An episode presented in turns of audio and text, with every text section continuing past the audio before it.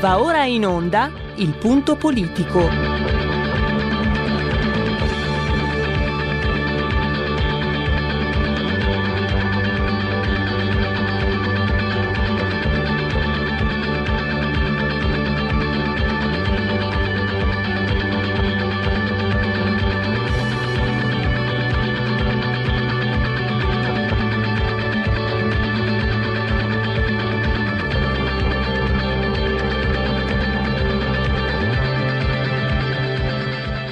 Ma se non state attenti, i media vi faranno odiare le persone oppresse e amare quelle che opprimono.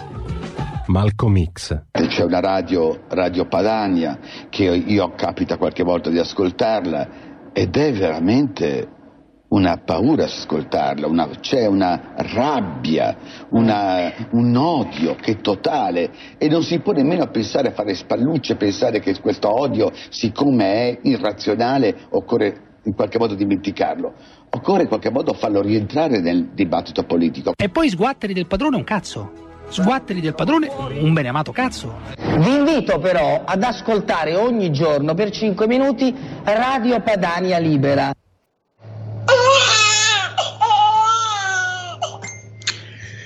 Chiusura, chiusura fino a Pasqua. Italy is closed.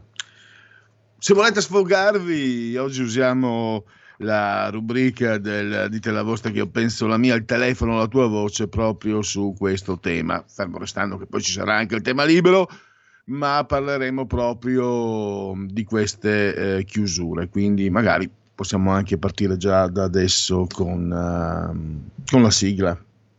Dite la vostra, che io penso la mia. Il telefono, la tua voce, allo 02 6620 3529. Anche al numero di WhatsApp 346 64 27 756. Intanto fatemi dire una cosa, RPL con orgoglio, anche se insomma l'orgoglio certe volte diventa orgoglione, non ci sia più l'orgoglio col petrolio, eccetera, eccetera, noi non siamo il fatto quotidiano. Vi ricordate? Ci siamo sorbiti per 18 mesi il governo già, che loro chiamavano giallo-rosa per non turbare le coscienze, il governo giallo-rosso. Era il governo dei sogni, tutto. Razzolina è un genio. Dopo Gentile, Razzolina. Eh, scusate, se non sbaglio, Gentile è stato eh, uno dei ministri del, eh, della scuola pubblica. Pensate un po'. Eh, noi no, eh, noi siamo di un'altra pasta. Eh, le chiusure, provoca, la chiusura preannunciata fino a dopo la Pasqua eh, sta diciamo creando, sta mh, suscitando dissenso e quindi noi RPL mette eh, i suoi telefoni, le sue linee e i suoi microfoni a vostra disposizione. Io nella scaletta ho scritto eh, cosa provi dopo l'annunciata chiusura, no?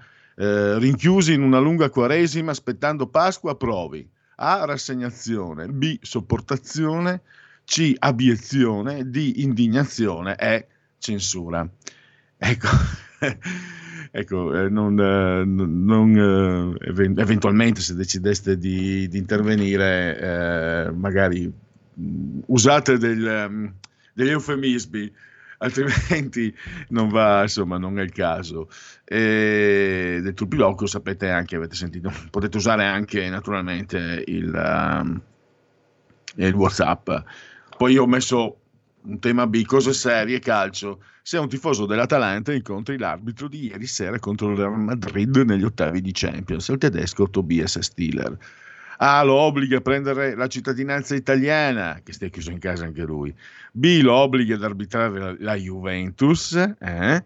Lo abbracci, sì, lo abbracci cordialmente, evitando di fargli sapere di essere un asintomatico. Questo magari può essere anche un po', ma non dico macabra, un po' nero, humor nero, ma dai, anche se quelli di sinistra dicono che i sovranisti sono assolutamente inabili, inadatti a ogni esercizio culturale, cerebrale e mentale, siamo dei ritardati, buoni solo a lavorare e pagare le tasse per questi signori che di solito poi sono mantenuti attraverso i mille rivoli della funzione pubblica, sappiamo i loro festival, eccetera, eccetera, eccetera.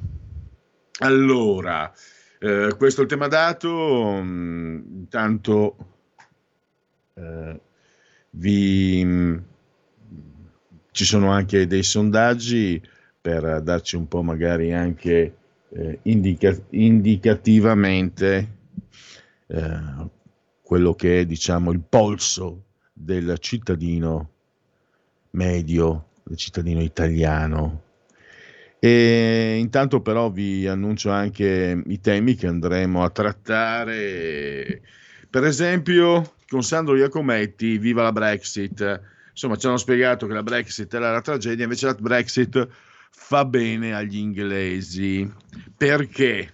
Perché innanzitutto la gestione del governo Tory, il governo Johnson, eh, scusate, sì, Tory, il governo Tory, sta, insomma, sta surclassando quello che vediamo in Unione Europea, tant'è che eh, è già stata eh, cronoprogrammata l'uscita dalla pandemia, le scuole riapriranno l'8 marzo, riapertura totale il 21 giugno, e qui insomma qualcuno parla già del 2022, eh, la campagna vaccinale terminerà entro luglio, invece in Italia di questo passo forse neanche nel 2022, nonostante le bugie di Ursula von der Leyen che aveva detto che in Europa si viaggiava a ritmi doppi. No, non è così. Ursula von der Leyen, prodomo su, evidentemente ha detto delle bugie, e non so se sono più bianche che nere, e andiamo ancora a ricordare eh, le scuole riaperte l'8 marzo, riapertura totale il 20, 21 giugno, forse l'ho già detto, e ci sono effetti molto virtuosi sul fronte economico-finanziario. Eh, tanto per cominciare, mh, mm, pensate, le compagnie aeree eh, hanno, EasyJet ha annunciato un aumento delle prenotazioni del 337%, con punte del 630%. Il Ryanair addirittura segnala il tutto esaurito. Gli ingressi degli italiani in Inghilterra, mai così tanti. Io non so voi, ma eh, anche per mestiere vi ricordo anche la cosa che stupiva, sembrava una specie di passaparola progressista. Anche i giornali locali, che sono mm, molto in mano al gruppo Repubblica l'Espresso, al giornale unico, avevano la paginetta come faremo l'Erasmus tolto ai nostri bambini, è un passo indietro, eccetera, eccetera. Invece sono aumentati del 15% e a me viene da dire forse anche l'effetto del governo giallo-rosso. E vai, sono di parte, mi scappano. Chiedo scusa. Eh, c'è un ascoltatore intanto. Pronto? Sì, ciao Pellegrin, buone cose, ciao. Eh, volevo, sono Maurizio da, da, Brescia, niente, volevo solo puntualizzare una cosa, poi vedremo la discontinuità in cosa si, ci si riferisce o meno, bisogna aspettare i fatti concreti, basta, basta parole. Una domanda, eh, le elezioni allora in Calabria e nelle principali città eh, rimarranno valide o troveranno una scusa e verranno spostate? Per causa Covid a dopo l'estate, visto che ancora il centrodestra non ha delegato per Roma, Milano e altre realtà eh, i sindaci, i concorrenti sindaci? Ecco, è una domanda che mi facevo. Dirti, posso darti subito la risposta. Io, mm, quello che ho letto, ovviamente seguo anch'io come te, eh, sì. non è stato deciso nessuna data definitiva. In questo momento non so dirti la scadenza della data da darsi, cioè quando, quando si dovrà, entro quando si dovrà annunciare. I giornali riportano notizie anche un po' controverse perché c'è chi dice che è il centrodestra che vorrebbe rinviare all'autunno e invece altri dicono che è, è il centrosinistra.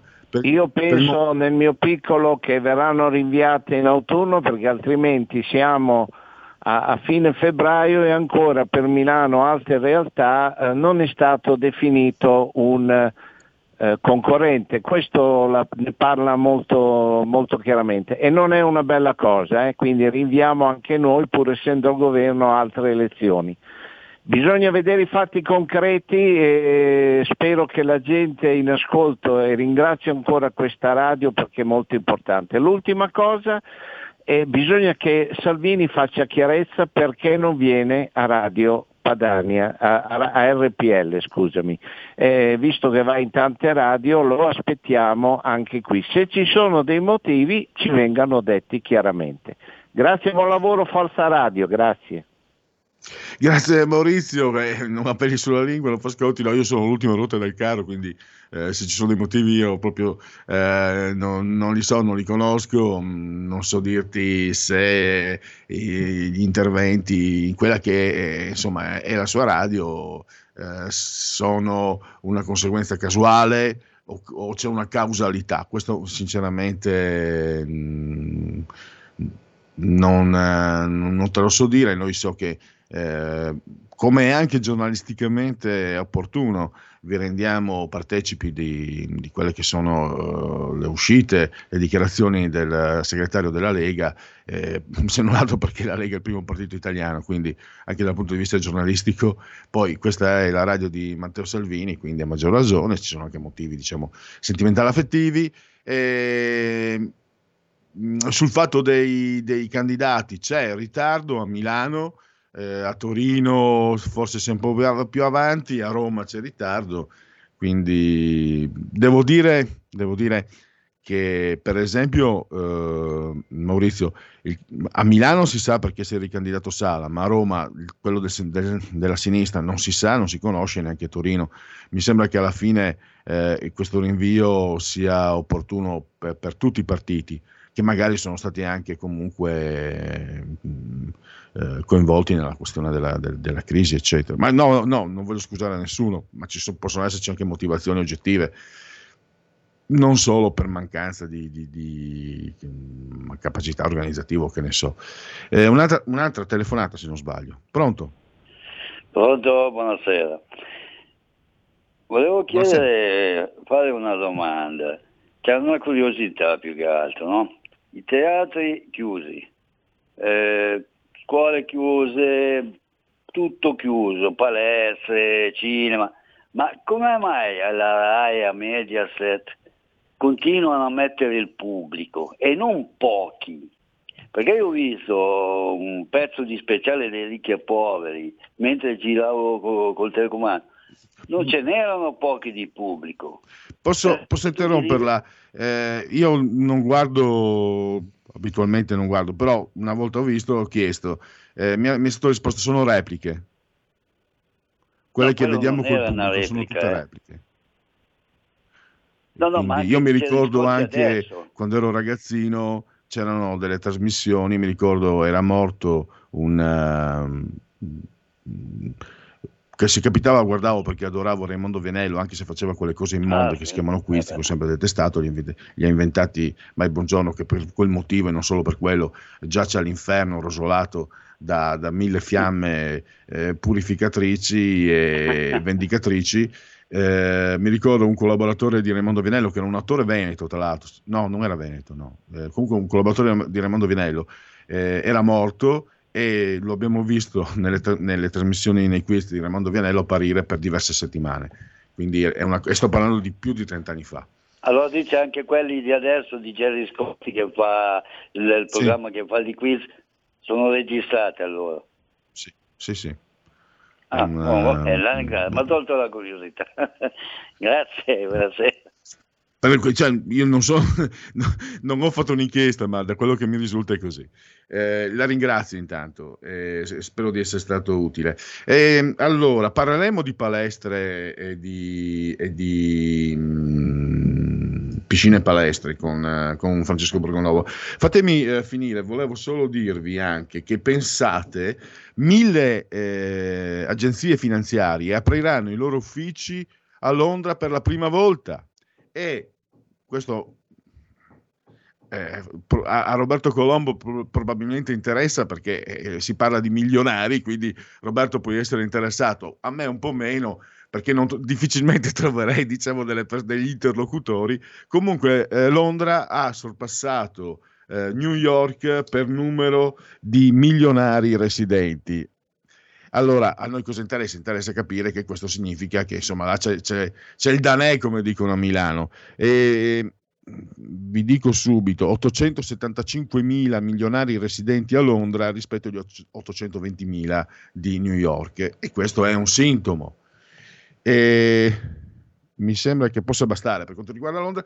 Dicevo, piscine. E, allora, ne parleremo con Francesco Borgonovo. Pa- le palestre no? eh, sono state trattate con, veramente con una noncuranza eh, molto sgradevole a vedersi.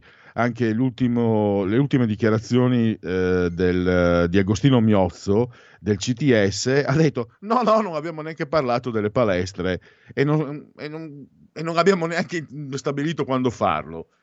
E, e c'è un ascoltatore, poi finisco, però cioè, non so se ci rendiamo conto, c'è una realtà produttiva, sono, eh, le palestre fanno anche servizio, fanno economia, quelli che fruiscono delle palestre non è che sono lì come, tutti come il figlio di Grillo, imbecilli con, con i muscoli di fuori, fanno palestra anche per, anche per socializzare, è un, è un, buon motivo anche quello, ma anche per, per la salute fisica, che in tempi di Covid dovrebbe essere addirittura predominante. E io... Mh, per quello che mi ricordo, insomma adesso da, da, anni non frequento palestra, però credo che si possa stabilire attraverso turn, turnazioni, eh, se, se, separare un po' le panche, gli attrezzi, eccetera. Non credo che sia, se, credo che sia così impossibile, eh, per quanto un po' limitato, eh, a riaprire l'attività. Eppure questi se ne infischiano. Ma ne parliamo con Borgonovo, poi intanto c'è un altro ascoltatore. Pronto? Ciao Pierluigi, sono Pietro da Bergamo. Ciao eh, Pietro. Vole- Ciao, volevo dire, guarda che non sono repliche, eh, l'ascoltatore di prima ha ragione, se tu ci fai caso c'è del plexiglass in mezzo, è trasparente e non si vede, e poi sono tutti tamponati, mi sono informato anch'io, ho detto come mai c'è gente. Ah, vedi, è, è e mi hanno detto io... così. Io, io, sapevo, ero rimasto al fatto che ci sono, per esempio, eh, avevano, l'anno scorso avevano mandato diverse repliche, lo so perché una mia conoscenza lo segue, Gerry Scotti, quiz, era andato avanti per me, settimane e settimane, mesi, eh, con repliche, mentre lui era ricoverato col Covid, tra l'altro. Sì, questa, la sapevo per certa, la... perché, questa la sapevo per certa anche perché l'avevo letta.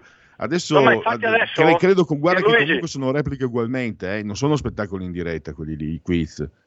Repliche. Se tu ci fai caso, a sabato sera mia, fa, ho chiesto a mia moglie ma come mai ci sono le persone che mi fanno vedi che c'è plexiglass, infatti ho fatto caso e poi sono tutte tamponate prima di entrare fanno il però tampone. credo, credo che siano poi repliche so, di alcuni eh. mesi fa scusami Pietro ma sono convinto no, non è per difendermi, non me ne importa niente, non li guardo mai quei programmi, quindi, ma eh, tra l'altro, ma credo siano repliche dell'autunno scorso, quando non c'era, magari di agosto, settembre, ottobre, quando ancora non c'era l'obbligo della mascherina, perché penso che se le facessero adesso eh, li vedremo tutti con la mascherina.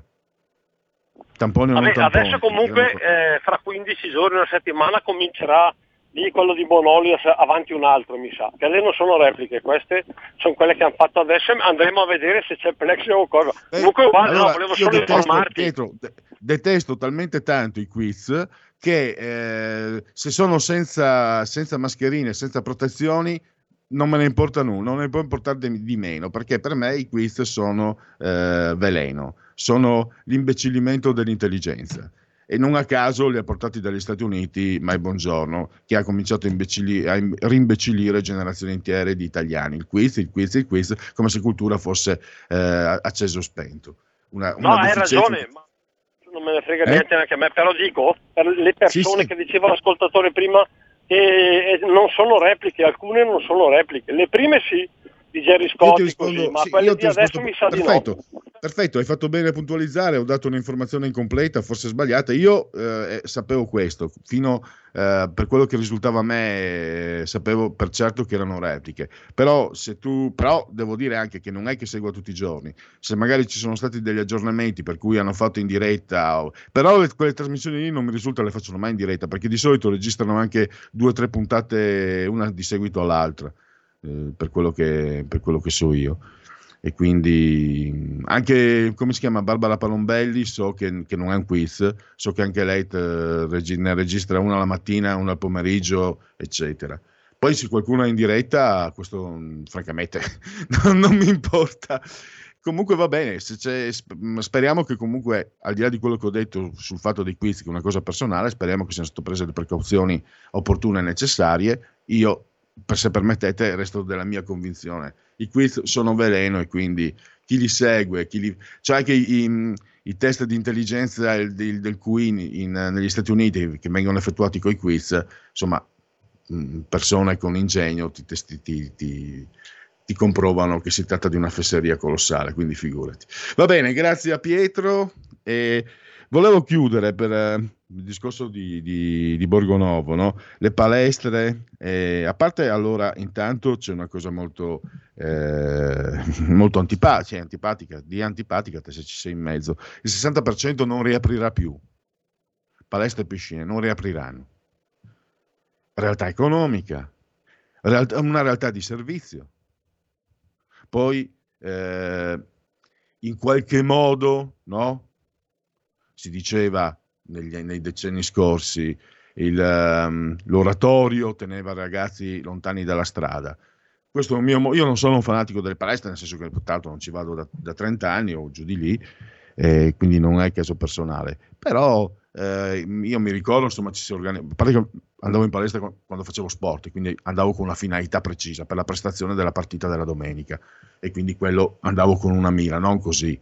Però magari quando ho smesso di fare sport agonistico, eh, c'erano quei periodi in cui si metteva a correre in 3-4 amici, si andava, si andava, si faceva qualche esercizio, quattro battute, eccetera, eccetera, eh, magari anche la corsettina, che male non fa, e anche questo era una funzione, perché no? Perché non, non considerare la funzione sociale, eh, oppure funzione sociale solo andare al ristorante o al, centro commerciale.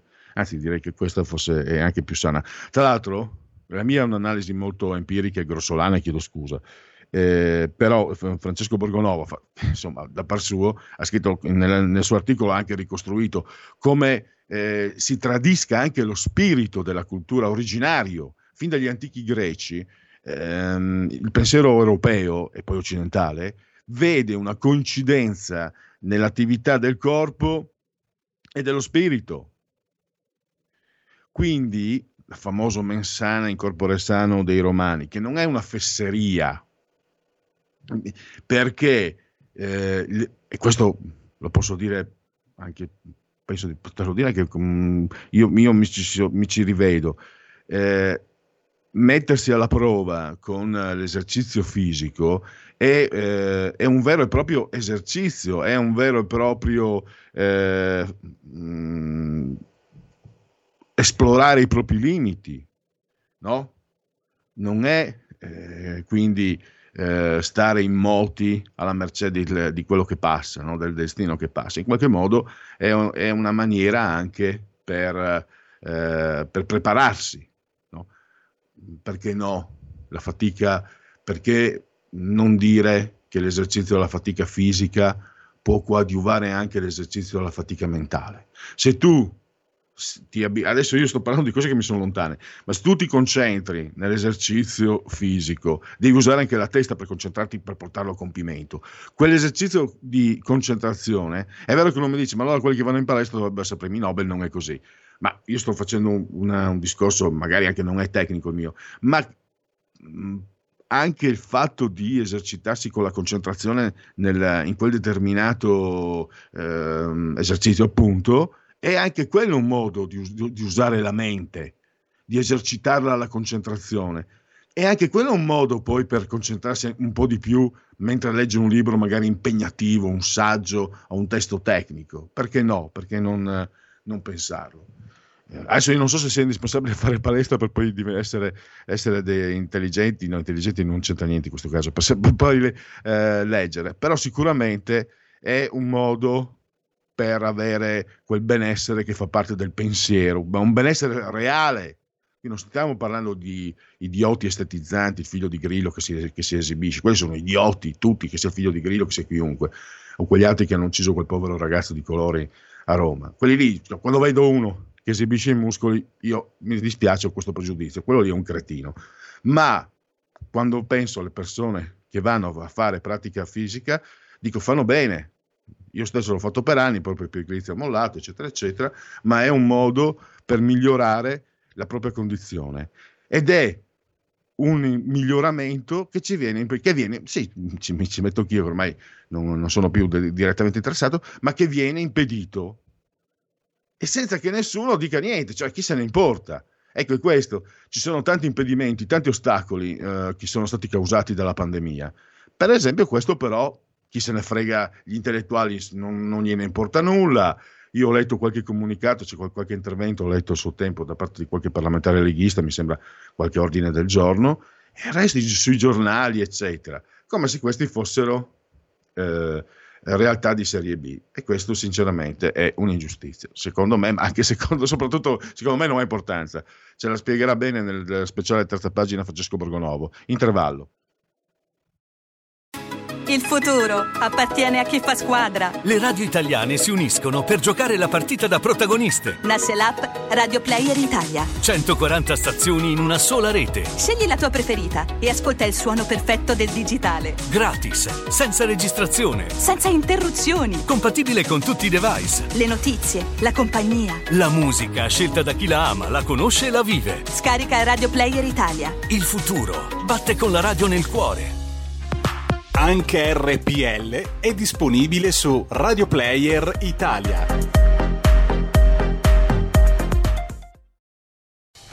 Porta con te ovunque RPL la tua radio. Scarica l'applicazione per smartphone o tablet dal tuo store o dal sito radiorpl.it. Cosa aspetti?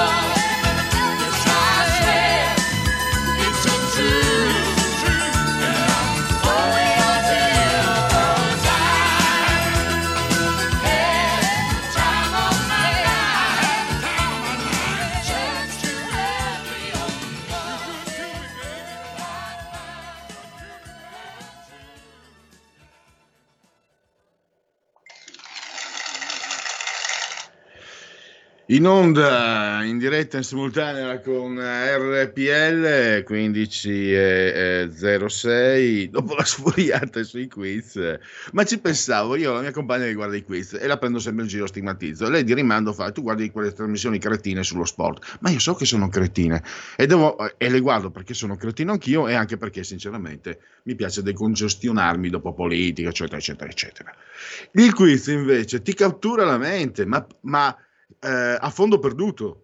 Cattura la tua attenzione a fondo perduto. Chi se ne figlia? Le trasmissioni sportive sono, vera- eh, eh, sono sinceramente eh, una, uno, un accompagnamento del, del pranzo, insomma, per, così per, sei libero di parlare liberamente mentre ceni, eccetera, eccetera, e che mh, senti che parlano di, di, di, come si chiama, di Ibrahimovic alla Ibrahimovic a Sanremo. Poi in questo, in questo, periodo a me fa anche piacere sentire parlare di calcio perché l'Inter sta andando bene, eccetera.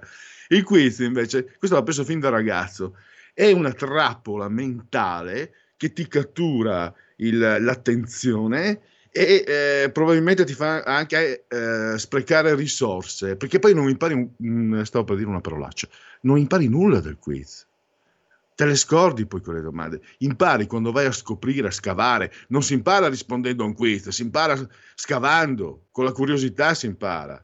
E io mi sto impancando come se fossi il detentore della, della verità, ma è così, è così. Quello che ti resta nella memoria da, dopo una conoscenza è quello che tu hai conquistato, scavato, non una risposta idiota a un quiz idiota chi ha vinto i quiz di Mai Buongiorno? Sono diventati scienziati? A parte che erano, come rivelato poi anche da un bel film, si chiamava credo Quiz Show, c'era anche eh, John Turturro e Robert Redford alla regia eh, degli anni 90. Era anche tutta una truffa, come è saltato fuori anche un sacco di volte con, uh, con Mai Buongiorno. I personaggi che televisivamente avevano più, diciamo, uh, appeal venivano favoriti su. Eh, era per spiegare tanta animosità, ma cosa vai a, a, a correre dietro ai quiz, eh, Pellegrini? Parliamo di cose serie.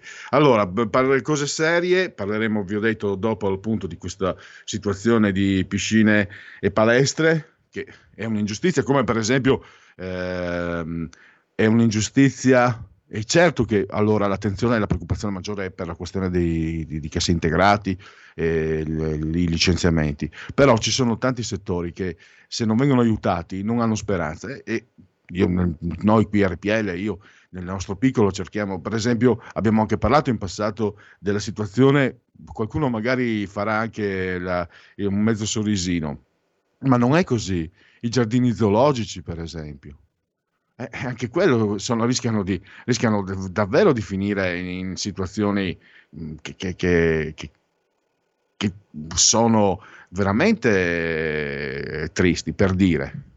La realtà delle, delle palestre naturalmente invece è ancora una realtà infinitamente più diffusa che coinvolge un sacco di moltissime altre persone, però è anche, anch'essa è un'attività completamente dimenticata da, dai CTS, dai tecnici, eccetera, eccetera.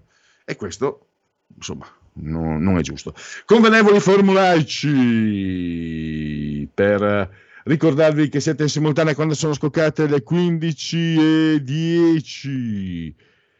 Le 15.10 del, vi dico anche il giorno, del settimo giorno di Ventoso, mese del calendario repubblicano. Per i gregoriani ne mancano 309 alla fine per tutti, è un giovedì Zoibe 25 di febbraio, anno domini 2021. C'è chi dice, c'è chi non vuole si dica 2021, allora 2021.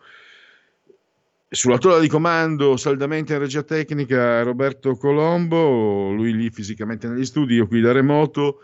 Entrambi siamo sospesi a 13 metri sopra il livello del mare. Le temperature ci dicono fatemi controllare perché eh, qui è, arrivata la primavera. Di- ditemelo che, passa, che mi sono addormentato, sono andato in letargo e non è il eh, 25 di febbraio ma il 25 marzo, perché sono 21,6 gradi centigradi reali, reali. Internamente invece le temperature ci dicono eh, 24, quindi fa più caldo, ah no, tra un po' farà più caldo fuori che dentro casa. Ho 35% l'umidità, 5,5 eh, 1029.5 millibar la pressione e, naturalmente un abbraccio forte forte forte forte alla signora Carmela, alla signora Clotilde, loro ci seguono, ci ascoltano dalla televisione, canale 740, 740, 740, la sequenza numerica è identica, poi potete scegliere come pronunciarla. E un saluto anche a chi ci ascolta attraverso la smart TV. Alex, accendi RPL Radio. Passaparola, ve ne saremmo riconoscenti. Oppure attraverso il canale YouTube. No, eh, le applicazioni servono per Alexa, eh, mm, Smart TV, iPhone e smartphone. E ci potete seguire appunto anche poi con iPhone e smartphone. La pronuncia è non è corretta, ma stavolta è voluta. Eh, c'è la possibilità di seguirci anche attraverso il canale YouTube e naturalmente attraverso internet e come sempre anche cullati dall'agito suono digitale della radio DAB. Fra tre minuti, non l'ho messo prima, scusatemi, nella, nella scaletta, eh, qui eh, che insomma è grave perché qui eh, sono anche un po', mi sento un pochino partecipe perché stiamo parlando di Venezia. Alex Bazzaro ha presentato una proposta di legge, lui insieme ad altri parlamentari leghisti, per, ehm, per continuare eh, il sostegno a Venezia dopo la gravissima alluvione, se vi ricordate, del 12 novembre del 2019.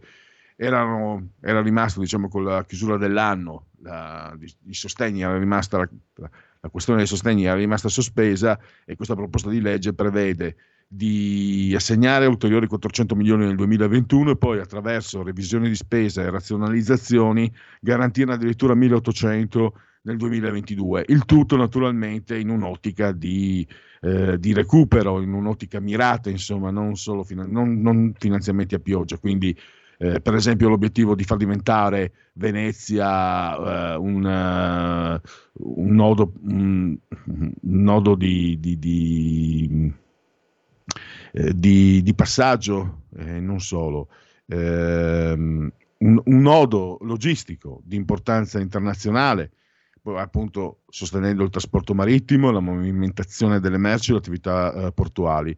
E poi naturalmente sostegno agli esercizi commerciali e attività storiche attraverso esenzioni fiscali, promozione, qualificazione, attenzione naturalmente alla zona di San Marco, Burano e Murano che sono le, le, le zone forse, bah, non, non, posso permettermi di dire le più storiche, ma eh, sono mh, con una loro particolare precipua eh, rilevanza. E poi 80 milioni per la gestione del Mose e poi il nodo in questa eh, proposta di legge del commissario straordinario perché il governo giallo-rosso, non giallo-rosa come dice il Fatto Quotidiano, eh, voleva, il precedente governo, imporre un commissario straordinario a Venezia. Invece eh, non solo la Lega, qui questo è anche la volontà di, di, di regione, eh, comune, eh, beh, la provincia in un certo senso politicamente non c'è più, comunque è volontà comune di avere un commissario straordinario con poteri auton- pieni poteri autonomi, sul modello di Genova. Quindi se ce l'ha Genova, non ce ne vogliate amici genovesi, eh, non, non vi mettiamo dopo, diventiamo alla pari, l'avete voi, sarà giusto che, che l'abbiamo anche a Venezia. Anche se io per carità sono una, un, tanto un mezzo veneziano di campagna, quindi per i veneziani di città noi non esistiamo, noi veneziani di campagna non esistiamo neanche, io poi per giunta sono anche mezzo furlan, loro non sanno neanche dove sia il Friuli. Ticcio, che, che- ti viene da, da- da- dal Friuli, sono vicino a Trieste, no? Guarda che tra Trieste e Pordenone ci sono 100 chilometri, ma per i veneziani è così. Loro, eh, insomma, tu vivi, nasci, vivi, cresci a Venezia e il mondo eh, nasce, vive, cresce lì, e se no, eh, e- e dove altrimenti potrebbe essere e dove altrimenti potrebbe essere una concezione dello spazio e dei luoghi diversa, se non a Venezia. Se ci siete stati, e non solo come turisti, potete, penso, capire. Allora, mh, partiamo con qui Parlamento, poi vediamo se avremo Alex Bazzaro al- già pronto al telefono. Qui Parlamento. Qualche istante Pierluigi stiamo chiamando l'onorevole Bazzaro. Perfetto, allora... eh, dunque, intanto io eh, vi offro, vi faccio vedere la foto di Alex Bazzaro, eccolo qui, con Bazzaro, Andreuzza, Fogliane e Vallotto e la proposta di legge, iniziativa, sono, si tratta di parlamentari veneziani, ehm, riforma della legislazione speciale per la salvaguardia di Venezia e della sua laguna. Quindi è, eh, è stata depositata eh, questa proposta di legge che contiene dei, eh, dei punti, degli indirizzi eh, precisi per impedire che ehm, Venezia eh, si trovi in ritardo, resti in ritardo anche per conseguenza della gravissima, ve ne ricordate, se vi ricordate, ne parlò tutto il mondo, adesso è, fa- è abbastanza facile anche eh, rilevarlo insomma con eh, la comunicazione online eccetera. L'alluvione del 12 novembre del 2019 mi ricordo la- se non sbaglio all'epoca leggevo anche le prime pagine giornali stranieri se non sbaglio era anche sulla prima pagina de- de- delle Figaro. Non, non vorrei ricordare male ma forse non sbaglio. Quindi un evento che ha colpito tutto il mondo per la sua gravità e naturalmente per la centralità di una, di una realtà come quella di Venezia. E quindi la Lega eh, si sta preoccupando che non ci si dimentichi di quello che è successo si continui a dare quello che Venezia merita e di cui ha bisogno anche per quello che ha subito appunto per quell'alluvione. Credo che eh, Alex Bazzaro sia al telefono. Se mi sente lo, eh, lo saluto e lo ringrazio. Eccoci e buon pomeriggio a tutti gli ascoltatori di RPL. Benissimo, allora Alex ti do eh, la parola. Eh, per ehm, diciamo eh, spiegare insomma no, nei suoi punti più salienti i contenuti della, della tua insieme agli altri eh, deputati Andreuzza, Fogliani e Vallotto eh, diciamo quelli che sono i punti salienti nella tua proposta di legge eh, per sostenere Venezia dopo il- quell'evento alluvionale eccezionale. No? Dicevo, io mi ricordo bene, ne parlò tutto il mondo, tutto il mondo, e quindi tanto per far capire la portata. E Assolutamente. a te la parola allora per spiegarci cosa, cosa Innanzitutto, chiedete sì, eh, a eh, favore della, della Serenissima. eh, la centralità, ma soprattutto l'eco mondiale su Venezia, io posso testimoniarlo perché in quei giorni mi trovavo in missione assieme ai colleghi Centinaio, Mubi Lucchini a Taiwan con l'intergruppo parlamentare e nonostante fosse passato ormai una ventina di giorni dall'evento alluvionale eh, ho ricevuto da parte degli imprenditori italiani e taiwanesi a Taipei un assegno per la città di 100.000 euro che abbiamo consegnato assieme all'ambasciatore e al sindaco di Venezia per far capire quanto eh, la mia città, che è un patrimonio italiano e mondiale, sia tenuta in considerazione e soprattutto eh, stimata e amata in tutto il mondo. Quindi sì, assolutamente la centralità e la visione mondiale di Venezia è fuori discussione.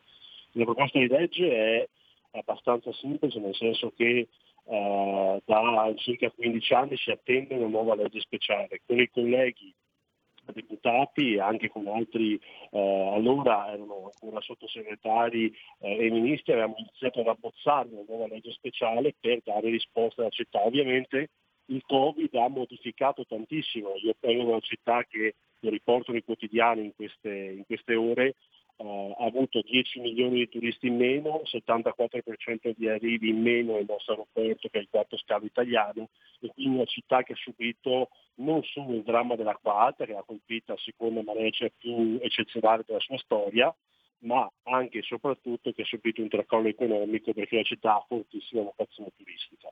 Quindi noi abbiamo nel corso di quest'anno atteso e cercato di rivedere eh, il testo anche in funzione dell'emergenza pandemica di quella è stata un'emergenza ed è un'emergenza economica ancora, ancora purtroppo in essere. I punti salienti sono molto semplici. Innanzitutto eh, risorse certe per la città.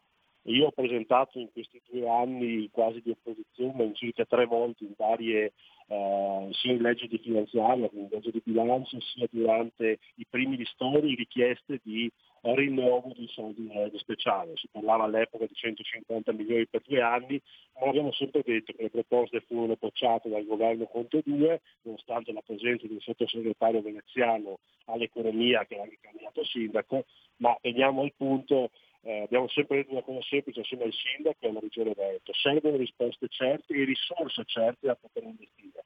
Per questo il nostro obiettivo erano 400 milioni, sono i 400 milioni per il 2021 e un piano da 1,8 miliardi, quindi 1 miliardo e 800 milioni nel corso di 10 anni onnicomprensivo sia della legge speciale sia di quelle che sono le opere eh, di manutenzione del sistema Mose che da quest'anno entra ufficialmente in vigore. In più, cosa molto importante, dato che il settore turistico è entrato in crisi, eh, abbiamo avuto anche il piacere di avere la visita del nostro segretario federale Matteo Salvini, ad esempio nell'isola di Murano, famosa in tutto il mondo per il vetro. E quindi abbiamo cercato, eh, ascoltando gli imprenditori, la piccola eccellenza fantastica del nostro territorio, di ascoltare, noi non ci hanno chiesto sovvenzioni, contributi o soldi a pioggia, ci hanno chiesto la possibilità di avere degli sgravi fiscali, ad esempio per le fornaci del vetro, su quello che il costo dell'energia. Ecco, penso al vetro di Murano, ai merletti di Burano, alla piccola cantieristica navale, alle botteghe storiche di Piazza San Marco, del Ponte di Rialto, per tutte queste realtà degli sgravi fiscali, delle eh, agevolazioni in termini economici per permettere anche a start-up, a imprenditoria femminile, a imprenditoria giovanile di tornare a fare impresa a Venezia andando a eh, diciamo, smontare un po' quel dogma della monocultura turistica che è andato bene finché le vacche erano grasse e grassissime, ma oggi porge l'altra faccia della medaglia, l'altra guancia, e cioè il dramma di un'occupazione di tutta una filiera del turismo che oggi è in crisi e lascia, rischia di lasciare quasi 50.000 persone nel suo indotto totale su una città di 300.000 alla canna del gas.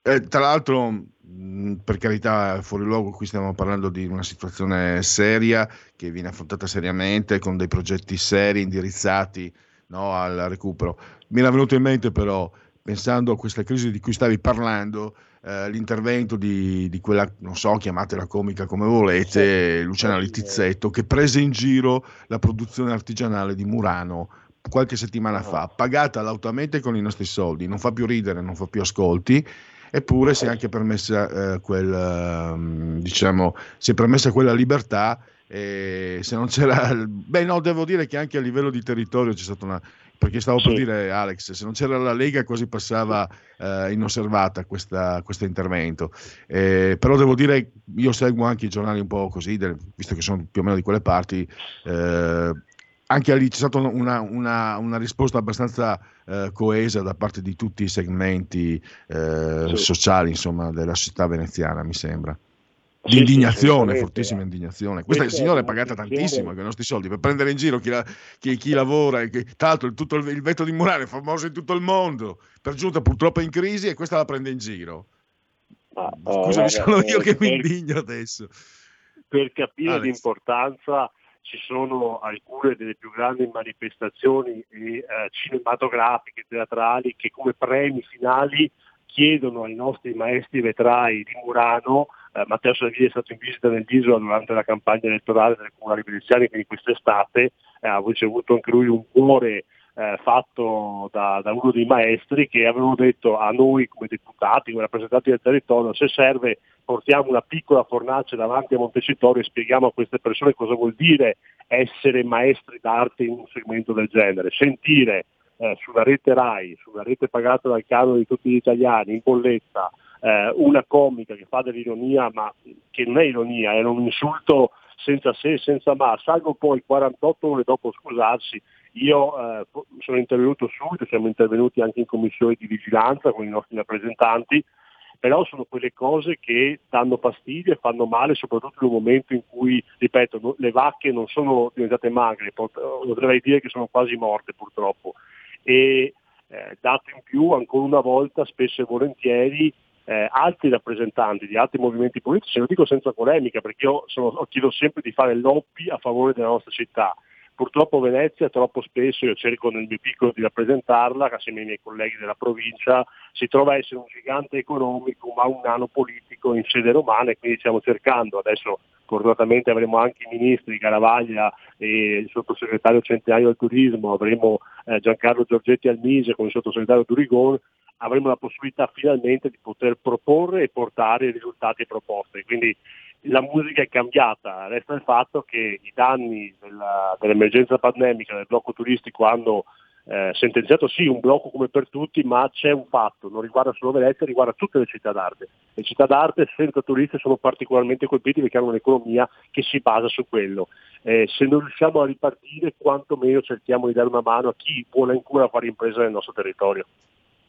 Tanto così dopo chiudo, ti do la parola per, per concludere un po' su quali sono anche io ho letto, ci sono, c'è la- la- hai già parlato del commissario, del Mose e anche il sostegno anche appunto Murano, Burano e San Marco. No, volevo solo chiudere senza voler sfoggiare per carità cultura, ma segnalo alla signora Litizzetto che i, i maestri vetrai di eh, Murano quando, quando c'era la Serenissima, che non era, vera- che non era proprio, diciamo, Stevenà di Caneva, avevano privilegi pari a quelli dei nobili. In cambio, però, un obbligo: non potevano lasciare Venezia. Esattamente. Io- e io direi che questo la, la- la dice lunga, no?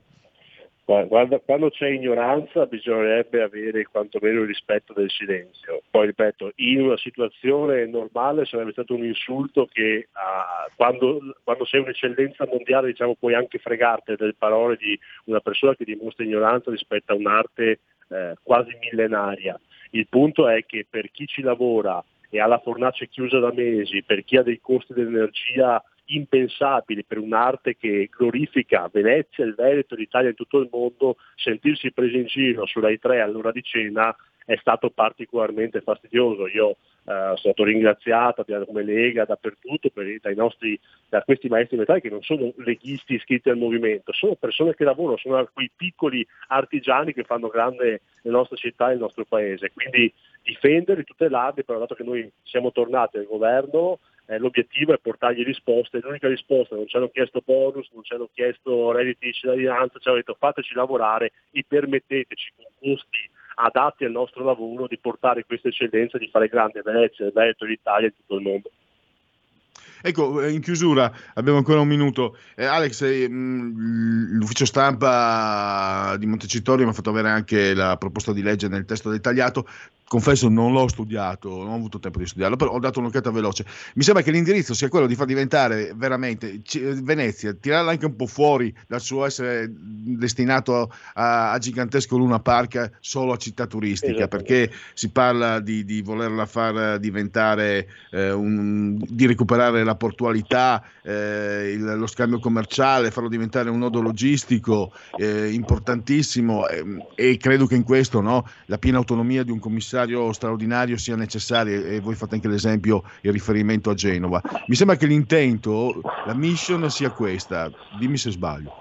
Assolutamente sì, noi abbiamo preso spunto da un'esigenza che c'era già e l'ha già sentita in città, cioè di poter lavorare non solo e vivere non solo di turismo, ma complice l'emergenza pandemica, un popolo laborioso come il nostro, cerchiamo di fare da un dramma un'opportunità. Eh, abbiamo un porto che è il punto di riferimento dell'Alto Adriatico che chiede di poter tornare a lavorare ovviamente con i lavori di scavi dei canali, delle navi da crociera da non far più passare con quelle obriobri, obobri eh, a livello visivo delle navi che passavano in bacino San Marco e abbiamo delle eccellenze riconosciute in tutto il mondo e che tutto il mondo ci invidia e che hanno bisogno di essere, di essere lasciati in condizioni di lavorare. Quindi eh, la proposta di legge non è semplicemente rifinanziamo dei soldi a pioggia per Venezia, no, è molto di più e eh, la porteremo avanti alla Camera su quali principi? Molto semplice, eh, abbiamo delle eccellenze, facciamole lavorare non chiedendo soldi allo Stato ma permettendogli di lavorare in condizioni agevolate perché sono per l'appunto un'eccellenza e andiamo a sfruttare quello che eh, la natura e la storia veneziana ci ha dato, cioè un porto che può essere una base logistica commerciale fondamentale soprattutto far tornare dei lavoratori che non siano lavoratori esclusivamente stagionali e legati al comparto turistico perché purtroppo speriamo non sia così, ma se dovesse essere un'ulteriore crisi di uno o due anni e comunque con una contrazione del sistema turistico rischiamo di avere 30-40 mila persone disoccupate che in realtà possono essere con le start-up, con l'imprenditoria giovanile, con l'imprenditoria femminile e con le eccellenze, con la tanta voglia di lavorare, fammelo dire, della nostra gente, liberi di contribuire alla rinascita di Venezia andando in un binomio turismo da una parte e artigianato e cultura dall'altra. Assolutamente. Allora Alex, eh, grazie di tutto da Alex Bazzaro e a risentirci presto. Grazie a voi, buon pomeriggio. Qui Parlamento. Stai ascoltando RPL. la tua voce libera, senza filtri né censura. La tua radio. Auto nuova fiammante col suono nuovo DAB Plus che si sente a tuono La provi e senti subito com'è che va DAB Plus è la tua radio migliorerà Digital Radio. Il suono perfetto. DAB Plus. Anche RPL, la tua radio, è in Digital Radio. Porta con te ovunque RPL la tua radio. Scarica l'applicazione per smartphone o tablet dal tuo store o dal sito radiorpl.it. Cosa aspetti?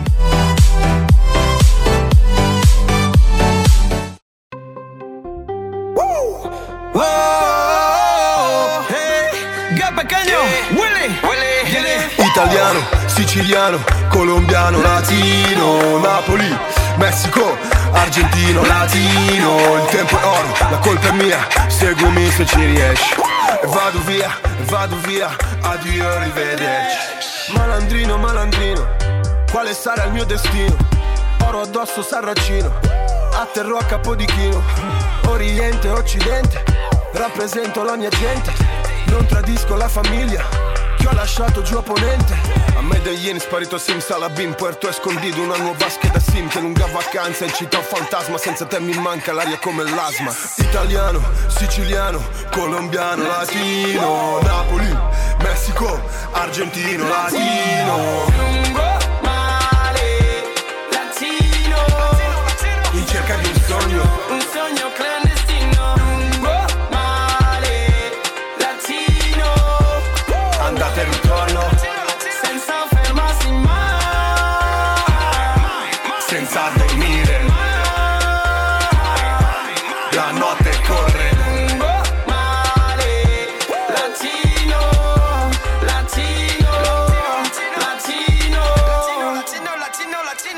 Gangster, gangster, sì d'amore. So che ti ho rubato il cuore. Corleone, solleone Carosone, carosone Mischio lacrime all'oceano. Non ho mai schiacciato il freno. Sulla costa verso sud. Mi raggiungi buono buono.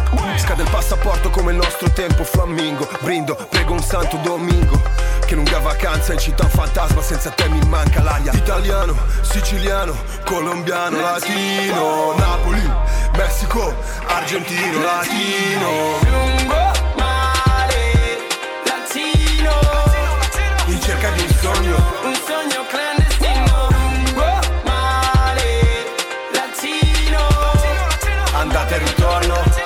senza fermarsi mai, senza dormire mai, senza cadere mai. Raccontami quello che fai e dimmi con chi stai, senza dormire mai. Hai un sogno e non puoi dirmi quale, ma nulla può farci male.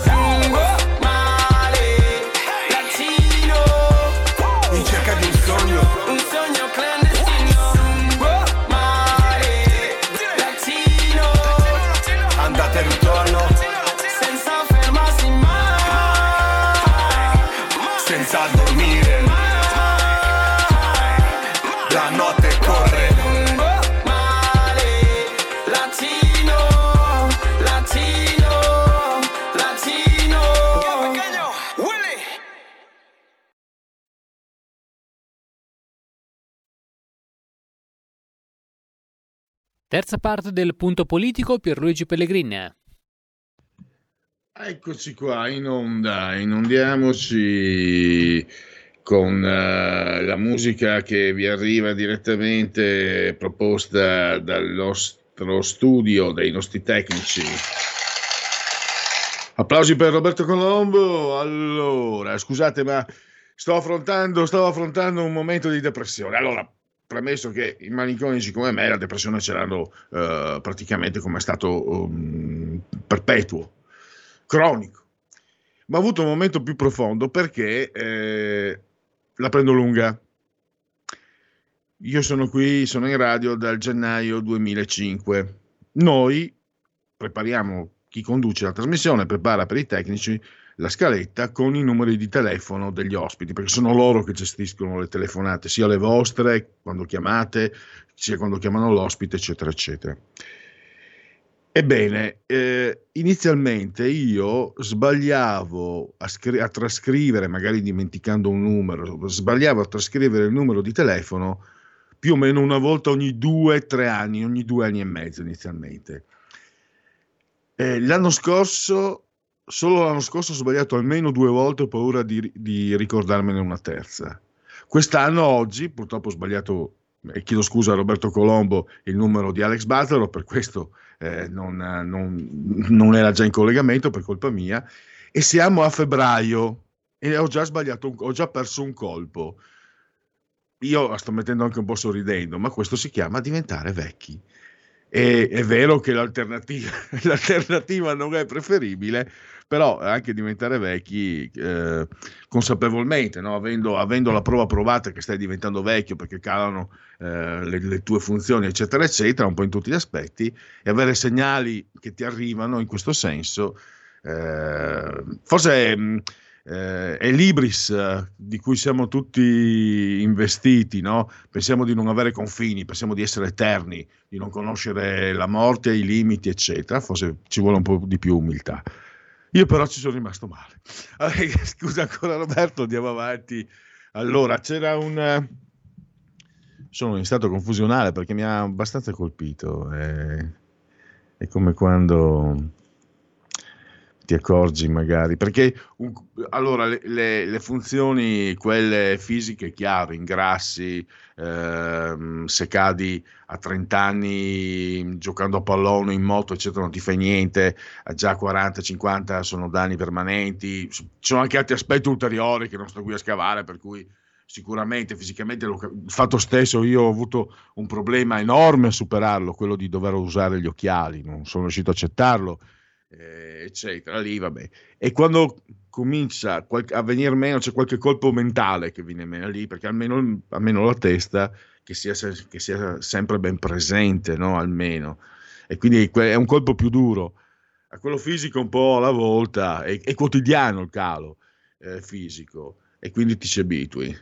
Allora, un sondaggio, un sondaggio Ipsos. allora, no, scusate ho sbagliato.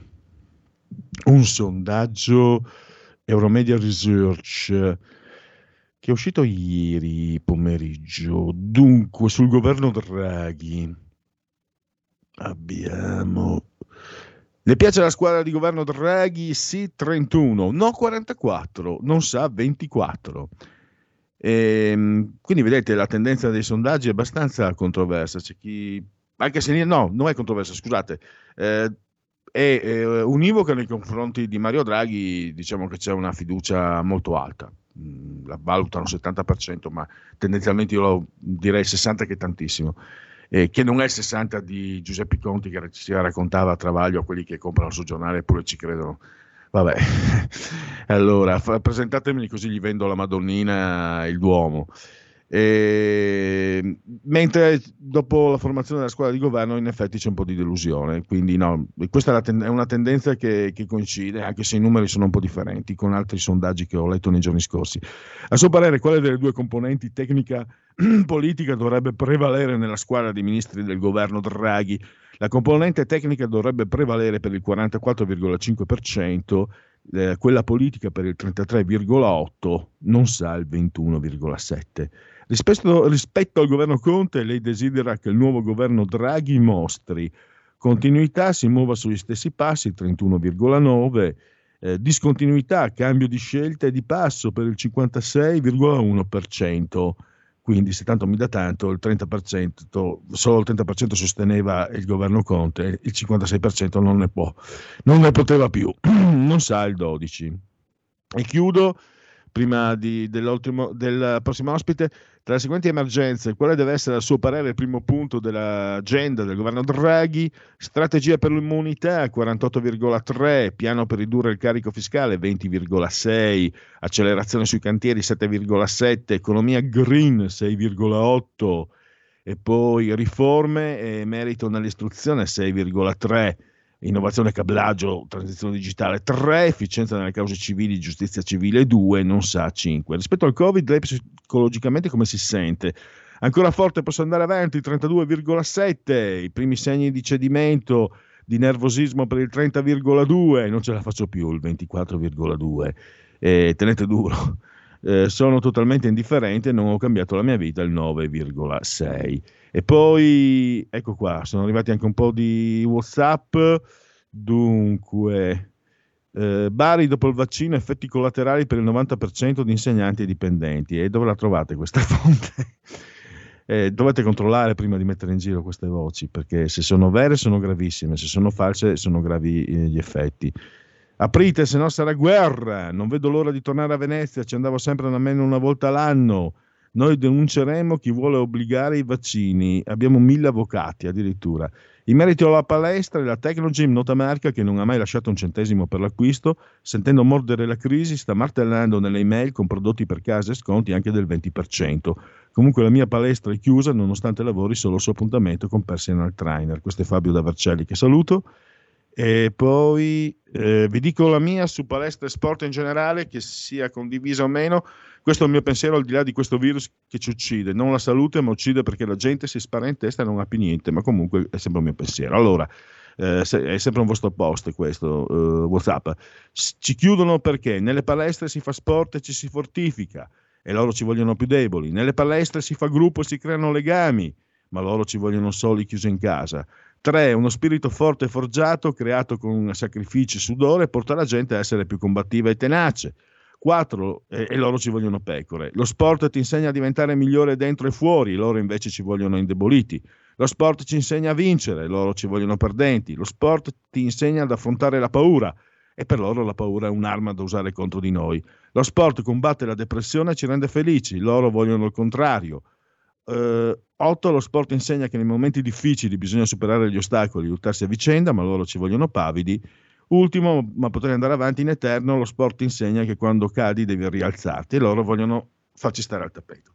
Io so le due grandi paure che ho provato in vita mia. Quando sono entrato per la prima volta, giocavo a football americano e, e mi guarda l'allenatore per farmi entrare, ero riserva, mi sono veramente, me la sono fatta addosso, non letteralmente è una paura analoga, pensate, due paure, ide- eh, due paure che hanno identica intensità ma in momenti diversi. Quando ho fatto, poi io non, non, chiamatemi dottore perché non mi sono laureato, quando ho fatto il primo esame universitario, sono, dieci volte sono tornato indietro, poi alla fine l'ho fatto, è andata bene, anche preso 30, però pensate, due momenti così diversi, quando si parlava prima no, di, di mensana in corpore sano. Parliamo Pierluigi, invece di chi eh, davanti al Covid ha mostrato un'efficienza, una funzionalità eh, che eh, forse dà fastidio a qualcuno. Pierluigi, mi senti? Sì, ti Vole- sento. Volevo specificare, se spero di essere opportuno, che la notizia che stavi leggendo dal WhatsApp, quello sul 90% dei vaccinati che hanno avuto delle conseguenze, è tratto dal quotidiano online Puglia Press. Era solo per specificare. Sì, l'ho sia... visto, però, però Ah, appunto Puglia perfetto. Press, tu, tu sai che cos'è Puglia Press? Potrebbe essere serio, potrebbe no. Eh, ho visto che è una testata registrata, ma era solo questo per... eh. Ho visto che comunque già, già visto tutto tu, per cui chiedo scusa per Eh, l'intromissione. no, io, io Puglia Press, allora, lo insegna quando fai l'esame da, da professionista, te lo insegnano. Puoi usare come riferimento eh, le agenzie solo però se, sono, eh, se hanno una storia tale da renderle pressoché istituzionali. Altrimenti eh, non puoi usarle come fonte giornalistica, proprio anche dal punto di vista deontologico, ma secondo me anche dal punto di vista del buonsenso. Questo non significa che tanti giornali online non siano fatti bene, eccetera, solo che comunque per serietà uno deve andarli a controllare, quindi io non posso far passare una notizia del genere eh, che non sia verificata, non ho avuto modo di verificarla, quindi sinceramente la, diciamo, la, la filtro, perché eh, mi sembra anche semplice buonsenso. Allora, vediamo se invece chi eh, ha, ha mostrato di saper gestire il Covid in modo, in modo diverso. Credo che Sandro Iacometti sia già in linea. Ci sono, ci sono, buongiorno, buon pomeriggio. Buongiorno, ciao, ormai. scusate, abbiamo fatto un po' aspettare eh, Sandro. E allora riprendiamo da- dal titolo di apertura di Libero di oggi. Fuori dall'Unione Europea l'Inghilterra vola. Insomma, la Brexit, eh, a dispetto di tanti, la Brexit fa bene. Eh sì, qui, qui sono tutte, tutte notizie verificate, eh, certificate, non, non- non- non ci sono, non ci sono dubbi purtroppo. Eh, no, libero, Eh, libero per la sua storia è una testata che eh, può assolutamente, anzi è assolutamente considerabile come fonte autorevole e quindi la puoi citare, la- uno, eh, noi che facciamo questo mestiere possiamo adoperare libero come eh, fonte. Poi insomma Vittorio Feltri è un nome che fa tremare i polsi. sì, ma sì, quindi- diciamo, poi, poi diciamo che le, le- le testate, regis- cioè, testate come libero, se, se, se, se succede- se- scrivono una fesseria, e a volte capita a tutti, ultimamente negli ultimi giorni abbiamo visto anche l'ANSA, no? purtroppo ha, ha- ha avuto un- uno sbandamento, no? ha dato una notizia anticipando la morte eh, purtroppo di uno sportivo eh, che, che- che non era ancora avvenuta.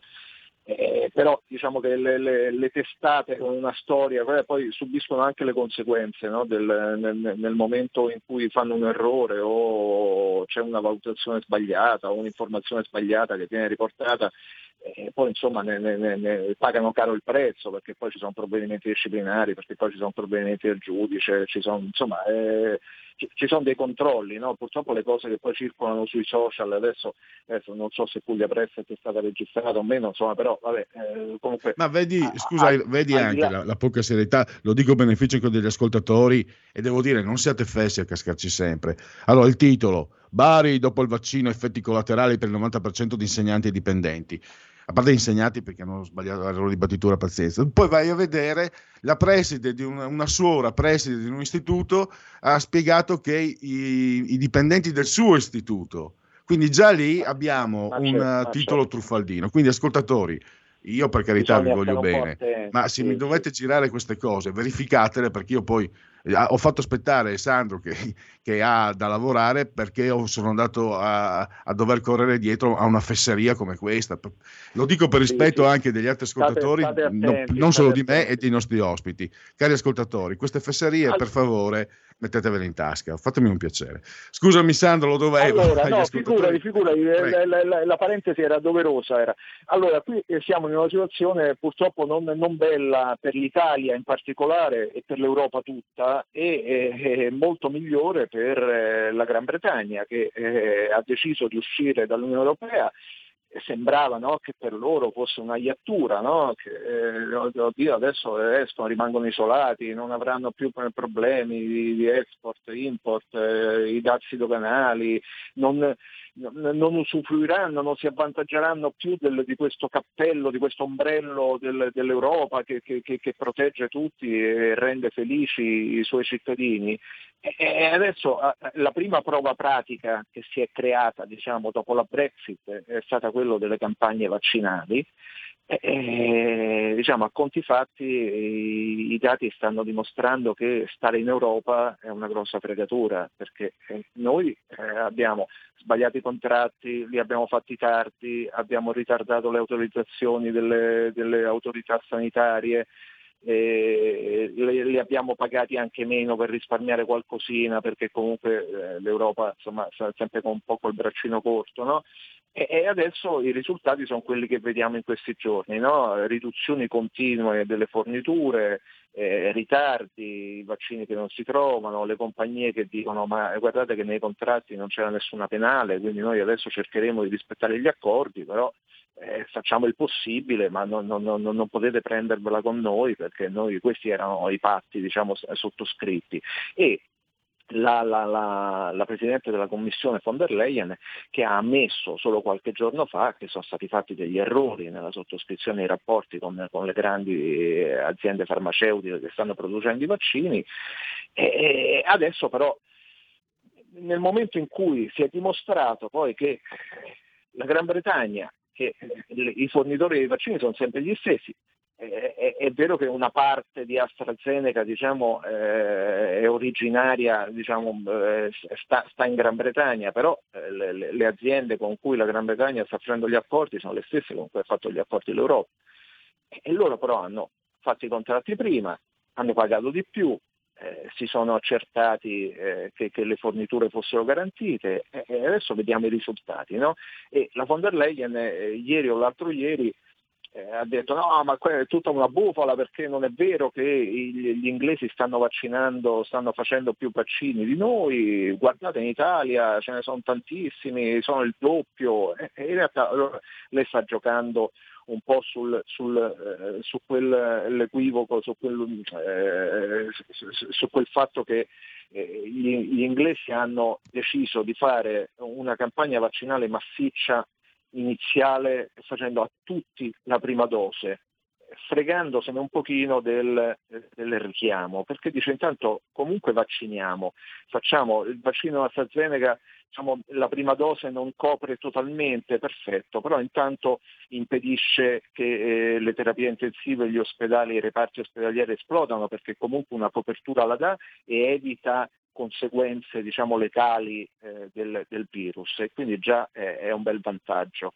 E, e poi eh, credo che da loro con, con, tutti i problemi che ci sono, perché chiaramente non è che è un paradiso terrestre la, la, la, la Gran Bretagna e, e, quindi anche lì avranno qualche ritardo di fornitura, ci sarà qualche intoppo, qualche rallentamento, però loro mi sembra di capire che abbiano le forniture molto più garantite dell'Unione Europea, hanno già vaccinato 18 milioni di persone, noi stiamo a, a uno e mezzo, due, non so, una, una, una, una roba imbarazzante e diciamo che la, la, la progressione, eh, il cronoprogramma diciamo, delle vaccinazioni ha, eh, eh, nel Regno Unito permetterà di vaccinare tutta la popolazione adulta entro il prossimo luglio, salvo diciamo, imprevisti che potrebbero far slittare di un po' quella, quella data.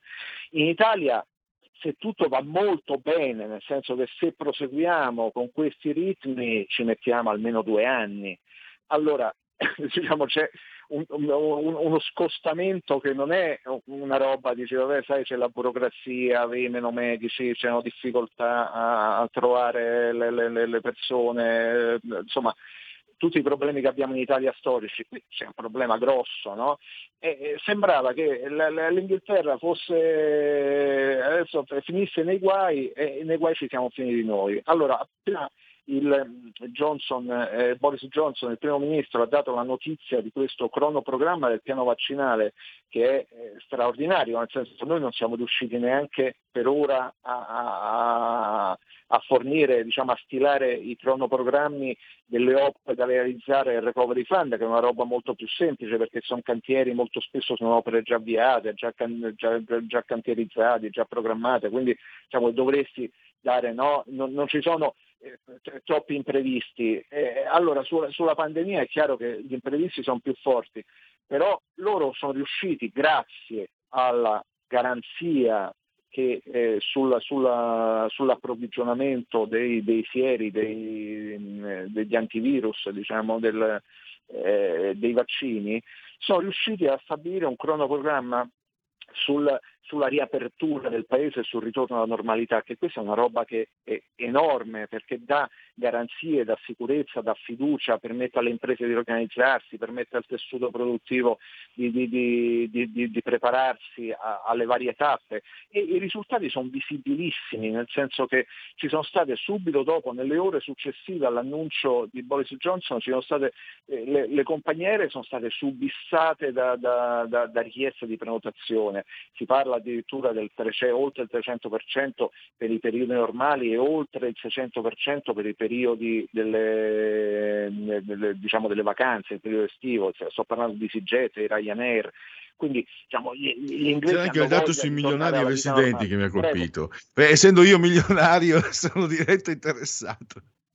I milionari, dici anche, no, no, guarda, ma ci sono una serie, quelle, quelle sono cose che io ho, ho indicato, ho segnalato per far capire che comunque questa, questa ca- caduta in disgrazia no, del- del- di Londra e del, del Regno Unito dopo la Brexit è una favola che ci siamo raccontati noi in Europa. Perché Soprattutto, la- la- eh, scusami se ti interrompo, Sandro, c'è tra i tanti dati che hai fornito nel tuo articolo, ce n'è uno che veramente fa giustizia rispetto a tante chiacchiere che ho sentito, che anche a livello di giornali locali, aiuto Erasmus con la Brexit, eccetera, e 15, il 15% di italiani in più in Inghilterra. in più nel, nel 2020, E questo- ma dice che allora il, il problema è che sono aumentati, l'ha detto il console italiano a Londra, quindi fonte diciamo abbastanza attendibile, che si è basato, non è che sono chiacchiere sue o, o- o robe che, che- che- ha saputo lui sotto banco, sono dati dell'AIRE, del- della- dell'anagrafe degli italiani residenti all'estero.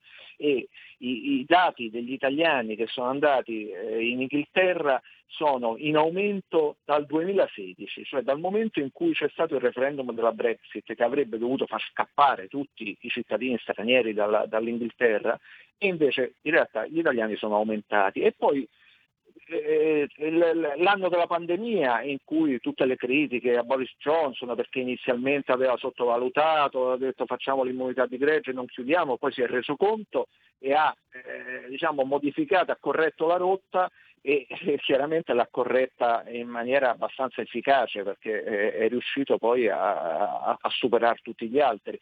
Quindi anche nell'ultimo anno sono aumentati del 15%, cioè gli italiani continuano ad andare in Inghilterra. C'è un'altra notizia che ci sono, ehm, se- qualche settimana fa si era detto ah, adesso con la Brexit eh, l'Inghilterra prende, eh, perde diciamo, il, la- il primato della, del, del- della della- diciamo, del, del centro di attrazione delle, delle società finanziarie mondiali, europee in particolare.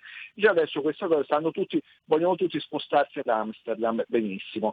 Allora, un, un- un- importante istituto di consulenza che ha fatto una verifica sul, sul- sul campo con dati reali, intervistando, interpellando le aziende, ha verificato che nel- nei prossimi mesi ci sono oltre mille società finanziarie, tra cui 100 banche e 400 assicurazioni, società di assicurazioni, che vogliono prendere sede in Inghilterra. Allora, insomma, eh, cioè, diciamo che ci siamo raccontati un po' una, una- una- una- bufala, una, fandonia, no? nel senso che pensavamo forse che l'Inghilterra fuori dall'Europa eh, morisse o venisse abbandonata al suo destino, in realtà eh, continua ad essere un centro di affari, un centro di interesse, eh, un centro di Insomma, lavoro. eh, Sandro, business. forse sarà irreversibile come sostiene colui, però diciamo che non è infallibile, tanto per cominciare abbiamo visto nei, ehm, nella questione dei vaccini e magari se, non- se fosse meno dogmatica potremmo anche valutare i vantaggi e gli svantaggi no, del rapporto con l'Europa.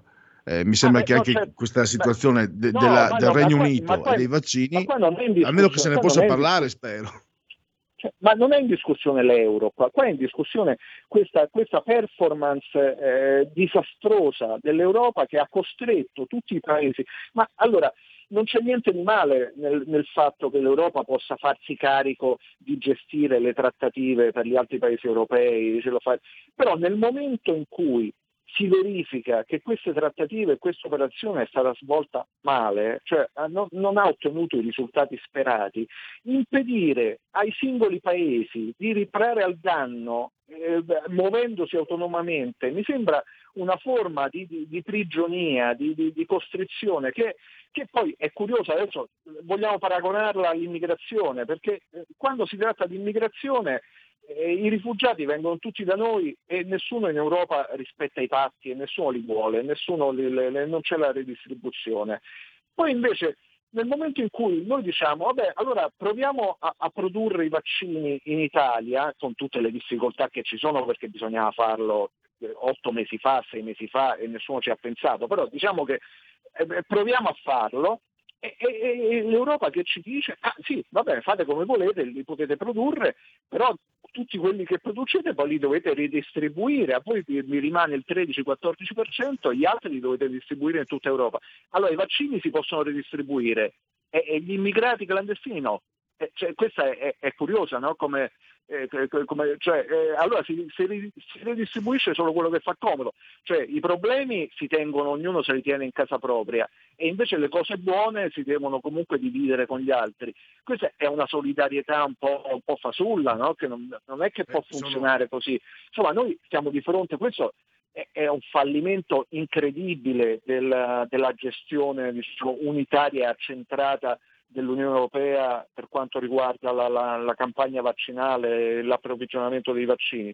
Adesso questo non significa mettere in discussione l'euro, non significa mettere in discussione la- l'Unione Europea, significa criticare un governo europeo che non, non ha funzionato, che ha lavorato male, che- che- che- che ha mostrato i suoi limiti, ma questo non è detto che eh, uno de- de- debba buttare la, la soluzione, l'alternativa sia l'anarchia, non è che se il governo italiano eh, fa schifo o fa qualcosa che non funziona o non riesce a gestire le situazioni, allora eh, niente, eh, creiamo il far west e aboliamo il governo. Non è che si abolisce il governo, si sostituisce, si cambiano le regole, si, si fanno le riforme. Evidentemente ci sono delle regole che non funzionano, evidentemente la sovranità nazionale è ancora importante su alcuni settori, su altri si possono eh, fare le cose in comune, su, su- su altre questioni eh, forse bisogna, bisogna eh, fa- fa- far da soli.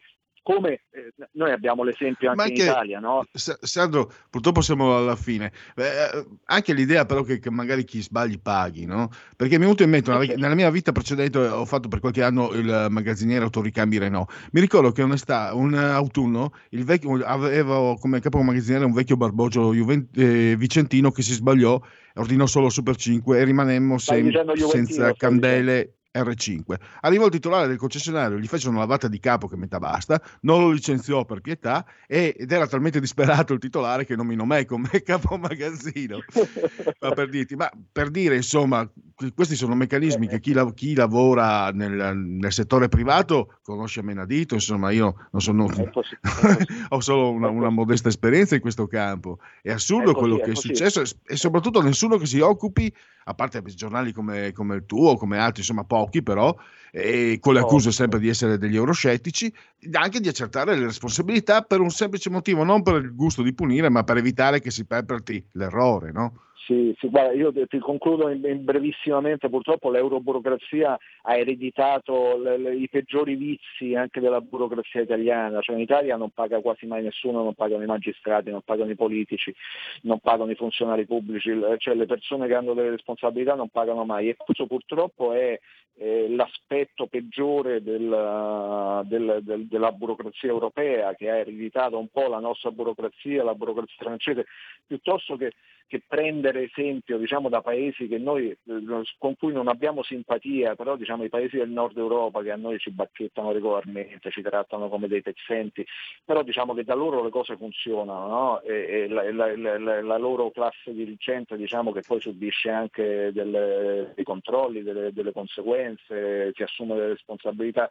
Questo purtroppo non è successo, cioè il Nord Europa controlla la burocrazia europea, però la burocrazia europea poi funziona come la burocrazia dei, dei- dei- dei- dei paesi de- della Francia, dell'Italia, della Spagna. E E quindi con questo, eh, nessuno devo chiudere perché abbiamo già sforato. Io ti ringrazio Sì, sì, davvero e grazie di tutto e a risentirci a presto. Grazie a voi, grazie a voi, a presto.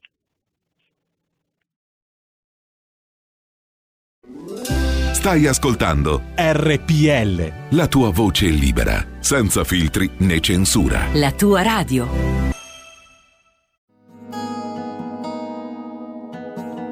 Lingue e dialetti cambia giorno e cambia orario. Giovanni Polli vi aspetta tutti i venerdì dalle ore 19.30. Solo su RPL, la tua radio. Ascoltate Giovanni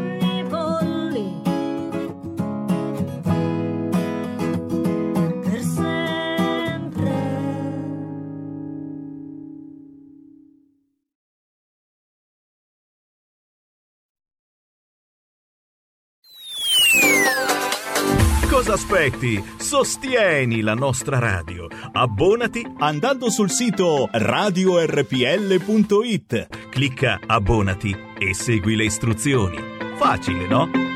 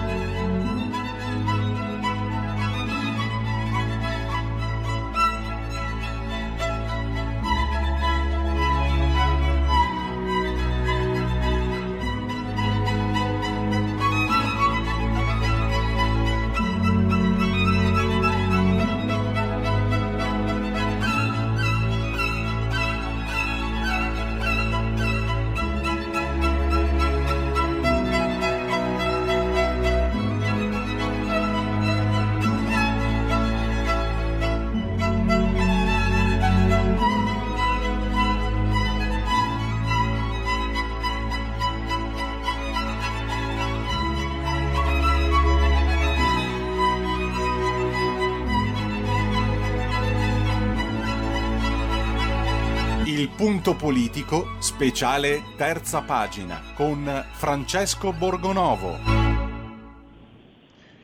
E salutiamo il vice direttore della Verità che dovremmo avere in linea. Benvenuto Francesco.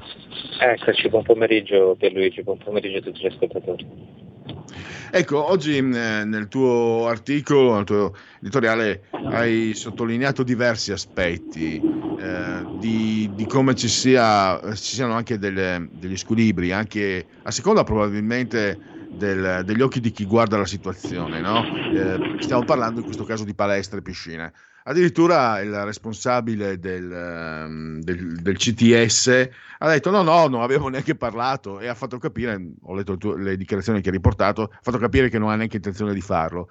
Eppure è un settore che ha una sua rilevanza economica, è un settore che offre servizio e poi tu hai anche registrato come la, la contraddizione, ma adesso ti do la parola, c'è la contraddizione del fatto che viviamo eh, a mesi di pandemia nei quali la salute è diventata un diktat e quindi impedire l'esercizio fisico è una contraddizione evidente e poi hai anche rammentato come proprio, e non era la prima volta no, questo, che, che l'hai fatto, come eh, si era proprio alla radice del pensiero degli antichi greci, insomma la filosofia si faceva dalle palestre, ecco, è quello che tu hai ricordato e partiamo, ecco, partiamo da lì. La filosofia si faceva nelle palestre, qui le palestre le tengono chiuse, vogliono impedire alle persone di pensare?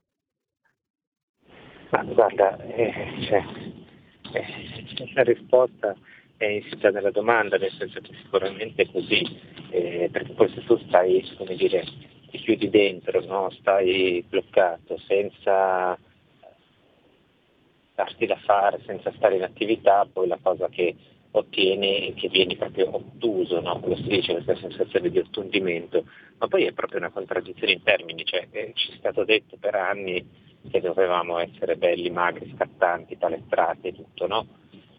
Perché? Perché dovevamo essere eh, co- competitivi sul mercato. E poi improvvisamente le priorità cambiano, no?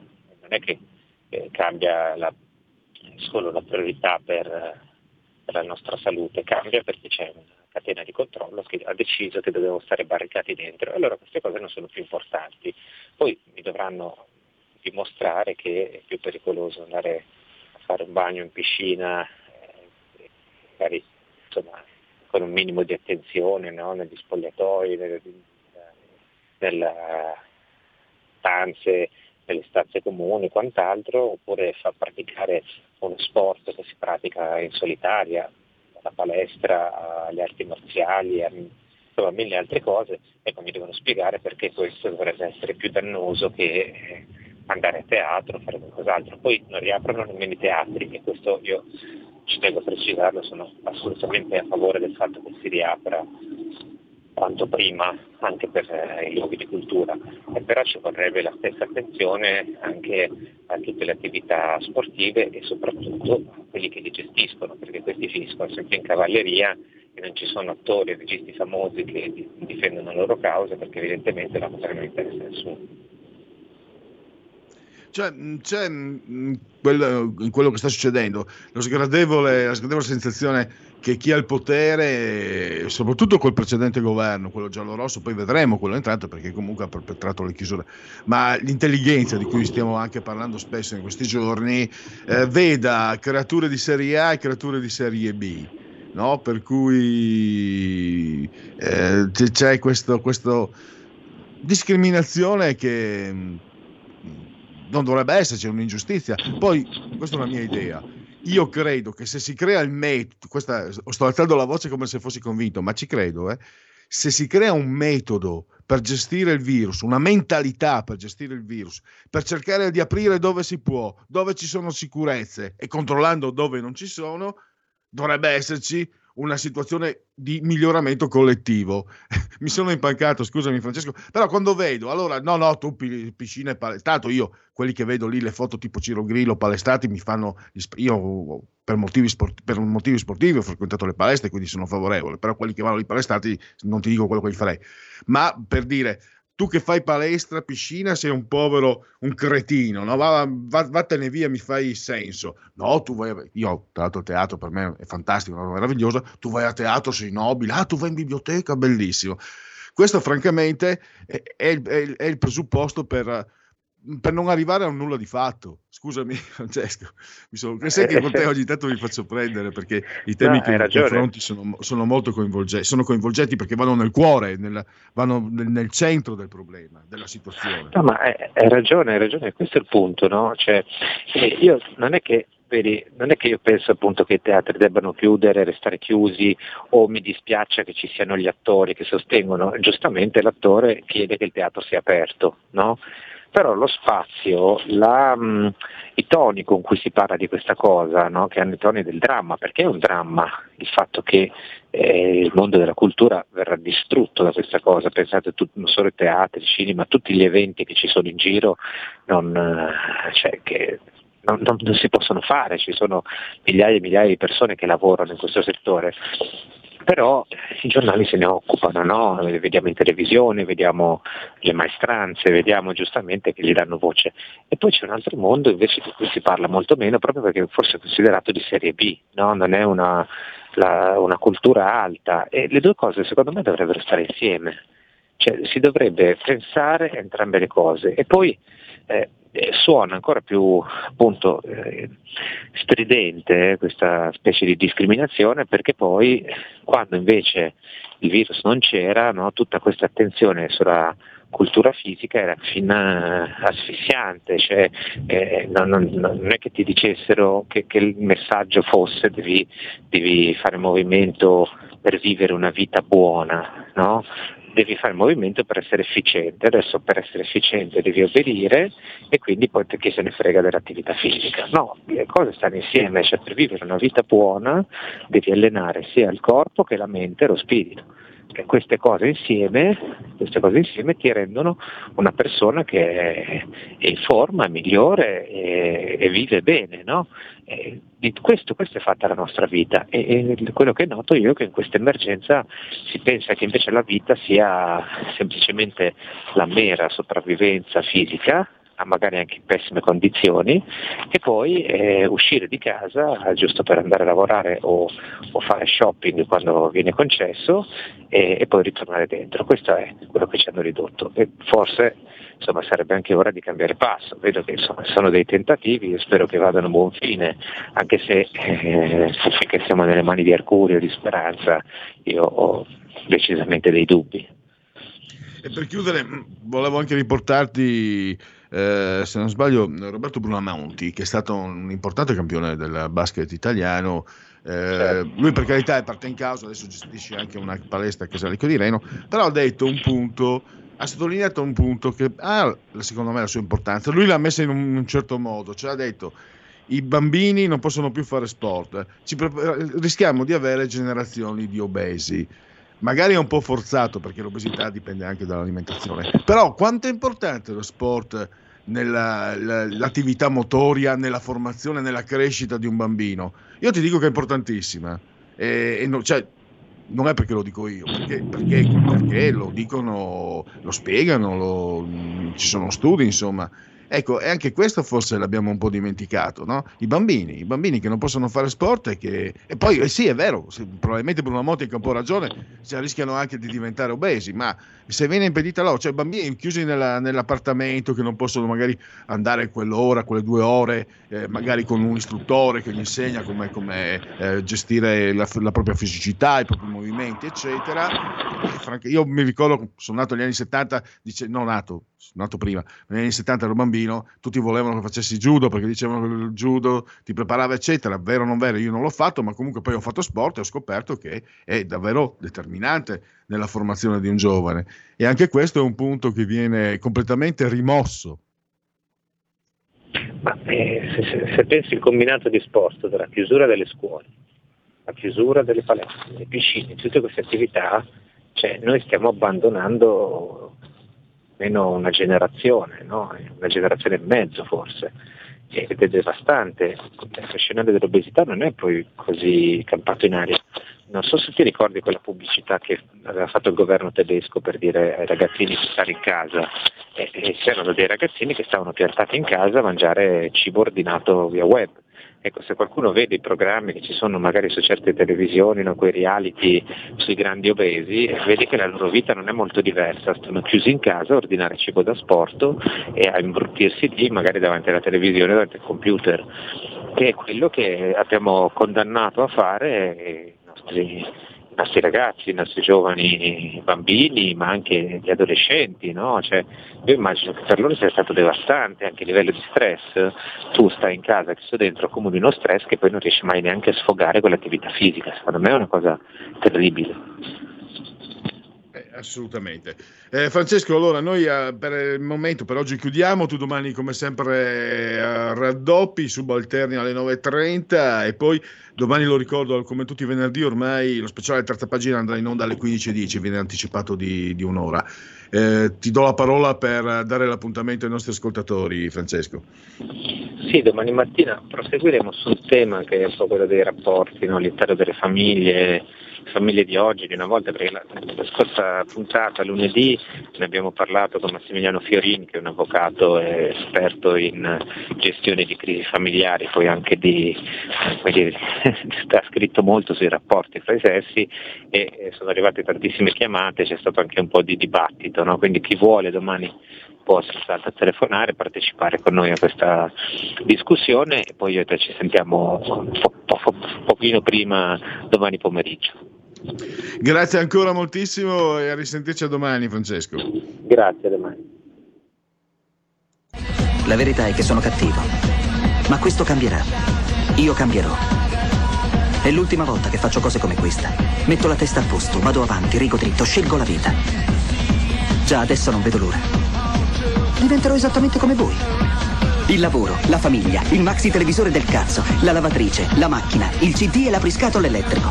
Buona salute, colesterolo basso, polizza vita, mutuo, prima casa, moda casual, valigie, salotto di tre pezzi, fai da te, telequiz, schifezze nella pancia, figli, a spasso nel parco, orario d'ufficio, bravo a golf, l'auto lavata, tanti maglioni, Natale in famiglia, pensione privata, esenzione fiscale, tirando avanti, lontano dai guai, in attesa del giorno in cui morirai.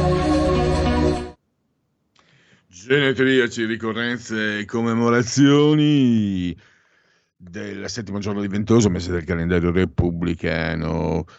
Ne mancano per i gregoriani 309 alla fine, per tutti è un eh, giovedì Soibe 25 di febbraio, anno domini 2021 o 2021.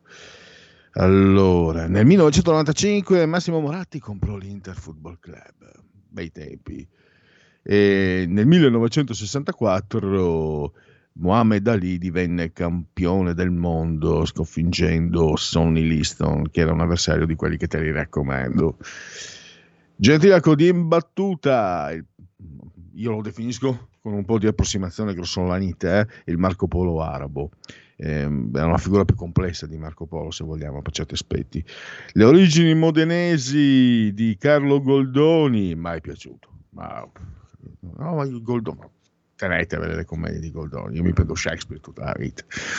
E Giuseppe De Nittis, un grandissimo pittore, credo sia napoletano, eh, siamo nel verismo dell'Ottocento, Eh, è, è, mm, incantevole. Ed eccolo qua, eh, Benedetto Croce, l'abruzzese Benedetto Croce, il crocianesimo. Pensate un po'. Ecco, eh, ha detto, forse anche sia Croce che Gentile, mm, correggetemi se sbaglio, Benedetto, anche- Benedetto Croce è anche stato eh, ministro del, mm, dell'istruzione. Da Benedetto Croce, che è considerato uno dei pensatori più importanti del Novecento, non solo italiano, eh. E, mm, eh, gli hanno- non gli hanno mai perdonato di, di essere stato insomma eh, collaterale un po' al fascismo, non che fosse fascista, ma insomma diciamo non disse di no. Però passare da Benedetto Croce alla Lazzolina, che strade! Enrico Caruso, il suo potentissimo do di petto, avevo sentito una volta una registrazione vecchissima, online l'avevo trovata, fantastico, spacca. A Clockwork a Orange, un'arancia a orologeria, da cui poi Kubrick trasse il film Arancia Meccanica, tradotto in italiano. Grandissimo romanzo, con un lavoro sul linguaggio, per quanto io l'abbia letto tradotto in italiano, l'ho letto in inglese, non conosco l'inglese, Anthony Burgess comunque, un lavoro fantastico. Restiamo nella- nei con i libri, l'editore Enzo Sellerio, palermitano, e poi il veronese Pierluigi Cera tra gli artefici del grande scudetto 1970 del Cagliari di Gigi Riva. L'allenatore toscano Nedo Sonetti da Piombino ha allenato tra l'altro anche l'Atalanta, l'Udinese e il Toro. I Beatles, George Harrison, eh, che suonava non so quanti strumenti, avevo letto. Poi Antonio Teocoli, Teo Teocoli, Felice Caccamo, Peo Pericoli, tanto altro. Eh, fu paragonato ad Alvaro Vitali, ma Jean Todd è, è ancora tuttora un pezzo grosso della, della Formula 1 mondiale. Poi il Fur- Furlan, il friulano Vittorio Caporale, tra gli artefici dello scudetto del Toro di Radice di Pulici nel 1976, Vittorio Caporale. Ancora sport, eh, qui abbiamo un protagonista sardo, campione d'Europa, campione de- d'Europa e del mondo dei mini Mosca, Franco Udella. E invece torniamo ai libri con i virtuosismi di Aldo Busi da Montichieri, Cazzi e Canguri, eh, pochi canguri. E poi anche sull'europeo alla fine degli anni 80 scriveva dei, ehm, dei come dire, resoconti, insomma, ehm, visitare resoconti delle principali città europee. era spettacolare leggerlo. Dal mio punto di vista, più eh, il, miglior eh, Aldo Busi l'ho letto sul, ehm, sull'europeo, quello diretto da Felti, se non ricordo male. Mentre quello dei libri, francamente, ho letto poco perché lo trovavo sempre trovato troppo ridondante. Ehm, bravissimo stilisticamente parlando, però rischia, eh, rischia il rococò, il barocco, secondo me. Paolo Mieli, eh, auguri a lui naturalmente. E poi abbiamo il lodigiano Giampiero Marini della Beneamata dell'Inter, eh, il PPE madrileno, se vi ricordate, José Maria Snar che buttò nel cestino le elezioni, quelle del, dell'11 marzo 2004, perché dopo l'attentato eh, alla stazione di Madrid lui diede la colpa ai separatisti baschi, invece era un attentato islamico. Fu smascherato nel giro di poche ore, andarono al voto e lo punirono.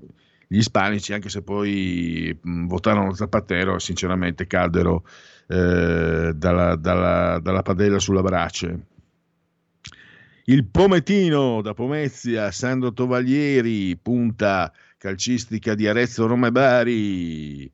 Eh, mi ricordo un film scioccone, di quelli che però sono quei film sciocconi che tipo Family Man. Eh, mi piacque molto Tea Leoni, attrice eh, statunitense di chiare origini italiane. Poi ha giocato anche nell'Inter Massimo Ciocci, ma ha segnato nel Cesena. E poi la soave eleganza della brindisina Flavia Pennetta, davvero uno spettacolo guardarla giocare per la, per la purezza, per la pulizia dei gesti, proprio perfetti. Non un, eh, un, un, grammo di energia in più, non in meno, davvero notevole. E poi, ah, questa, allora, questa tipa qua, questa tizia qua, la sentirete prossimo, voi perché io, figuratevi, eh, al festival, eh, quella roba lì di Sanremo, no? Francesca Michelin, Veneta, pienamente veneta e anche nei comportamenti, nelle parti deleterie dell'essere veneto, posso dirlo perché sono metà veneto, metà friulano. Allora, un paio d'anni fa, questa ragazzotta che viene notata solo perché assomiglia a una cantante più famosa di lei, eh, avvenente, questa ragazzotta qua è avvenente e quella più famosa di lei lo è ancora di più, lei le assomiglia. Però insomma, era, so che avevo letto, aveva partecipato a un Facebook, dimenticato, eccetera. Cosa fa? Si scaglia contro Salvini, vi ricordate i tempi di Carola Racchetti, fa un tweet, eccetera, io, io la intervistano, eccetera, ha detto vedrai, vedrai, che la premiano. Allora mi ricordo un disco, una, uh, con tanto di pompa magna, nessuno si è accorto del disco, ma intanto hanno fatto pompa magna su Repubblica e adesso la partecipazione a Sanremo. Quindi non dovrei dirvelo perché noi siamo di parte, eh, ma se volete fare fortuna nella vita provate a insultare Salvini, perché per esempio Francesca Michelin e tanti altri è andata bene. Però guardate che non dura sempre, non può piovere per sempre, citazione meta cinematografica. E chiudiamo, ah, gioca stasera, quindi i cugini milanisti, lo sapete, io sono Berlusconi, eh, tifa Milan, ma ama anche l'Inter, io tifo Inter, ma amo anche il Milan, lo confesso. E da sempre, dai e insomma Gianni Rivera e Marco Van Basten bastano da soli, no? E stasera c'è Gigio Donnarumma che però mi ricordo sul profilo Facebook di qualche anno fa insultava pesantemente l'Inter. Un disgraziato, è un portiere fortissimo, ho guardato i film, vecchi filmati, potrebbe rassomigliare addirittura veramente a Yashin, è un ruolo quello del portiere che mi affascina, quindi eh, diciamo che non, non, non, parlo solo per dare aria ai denti, anche se potrei sbagliarmi, comunque molti ormai lo considerano tra i migliori al mondo Zizo, Gianluigi Donnarumma, 196 cm, 92 kg, impegnati questa sera contro la Stella Rossa di Belgrado che agli amici milanisti che hanno una certa età porta ricordi davvero gioiosi e emotivi. Quella volta scherzando, per prenderli in giro, dissi, eh no, non... nel 1987 no 88, era credo novembre, fino a ottobre-novembre, ottavi di finale di Coppa dei Campioni, quello si chiamava Coppa dei Campioni. Stella Rossa Milan, all'andata eh, Milan Stella Rossa 1-1.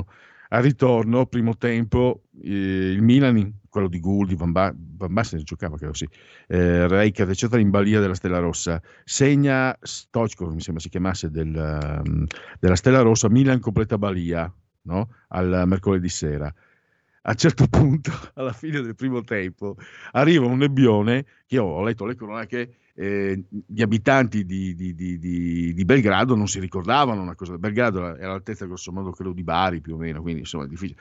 Non si ricordavano una cosa del genere. E io scherzando con gli amici milanisti ho detto: è stato il vostro cavolo di Berlusconi che ha portato la nebbia con gli elicotteri sullo stadio di Belgrado. Il giorno dopo si rifece la partita, si rigiocò la partita. Eh, dopo i primi minuti Lupetto Manari segnò un gol che entrò di 4 metri ma l'arbitro non se, non se ne accorse poi alla fine passò il Milan ai rigori quindi ricordi emotivamente quei ricordi emotivi che può dare sicuramente lo sport. Siamo in chiusura ringrazio naturalmente Roberto Colombo assiso sulla tolla di comando in regia tecnica allora, eh, tu dici che sono balle quando si parla degli effetti collaterali, io ci credo perché non è la panacea di tutti i mali, i vaccini hanno bisogno di sperimentazioni. Eh, la premura di uccidere il Covid-19... No, no, no, io parlavo delle balle di chi mi, mi dice che il 90% degli insegnanti, eccetera, con una fonte non, non controllata. Quella lì è proprio... mh, Cioè, non si può nemmeno dire che sia una bugia. Devi eh, respingerla come notizia perché poi la devi andare a verificare. Poi io non mi addentro in discorsi che non, eh, su quello effetti collaterali, eccetera, sono discorsi che è meglio faccio. Anzi, per come sono andate le cose, anche, è meglio che tacciano anche gli esperti, gli scienziati, perché hanno creato una confusione eh, incredibile. Io non mi permetto di entrare nel merito di vaccini, non vaccini, eccetera, eccetera. Queste sono cose. Però una notizia come quella di prima va assolutamente presa di mira e fucilata per impedire che faccia danni. Perché poi magari se ci sono delle parti serie da, da prendere in considerazione sui vaccini, quelle notizie fesse come lì rovinano la serietà delle persone che magari hanno delle obiezioni serie. Per quello che sono doppiamente dannosi e nocivi questi negazionisti, eccetera, eccetera, eccetera. Basta, grazie a tutti. C'è il eh, Marciano Pinti alla grande col suo eh, Rebelot. eh, eh, con Francesca Corbella anche buon proseguimento a tutti grazie ancora per aver scelto RPL la vostra voce la vostra Avete radio. ascoltato il punto politico.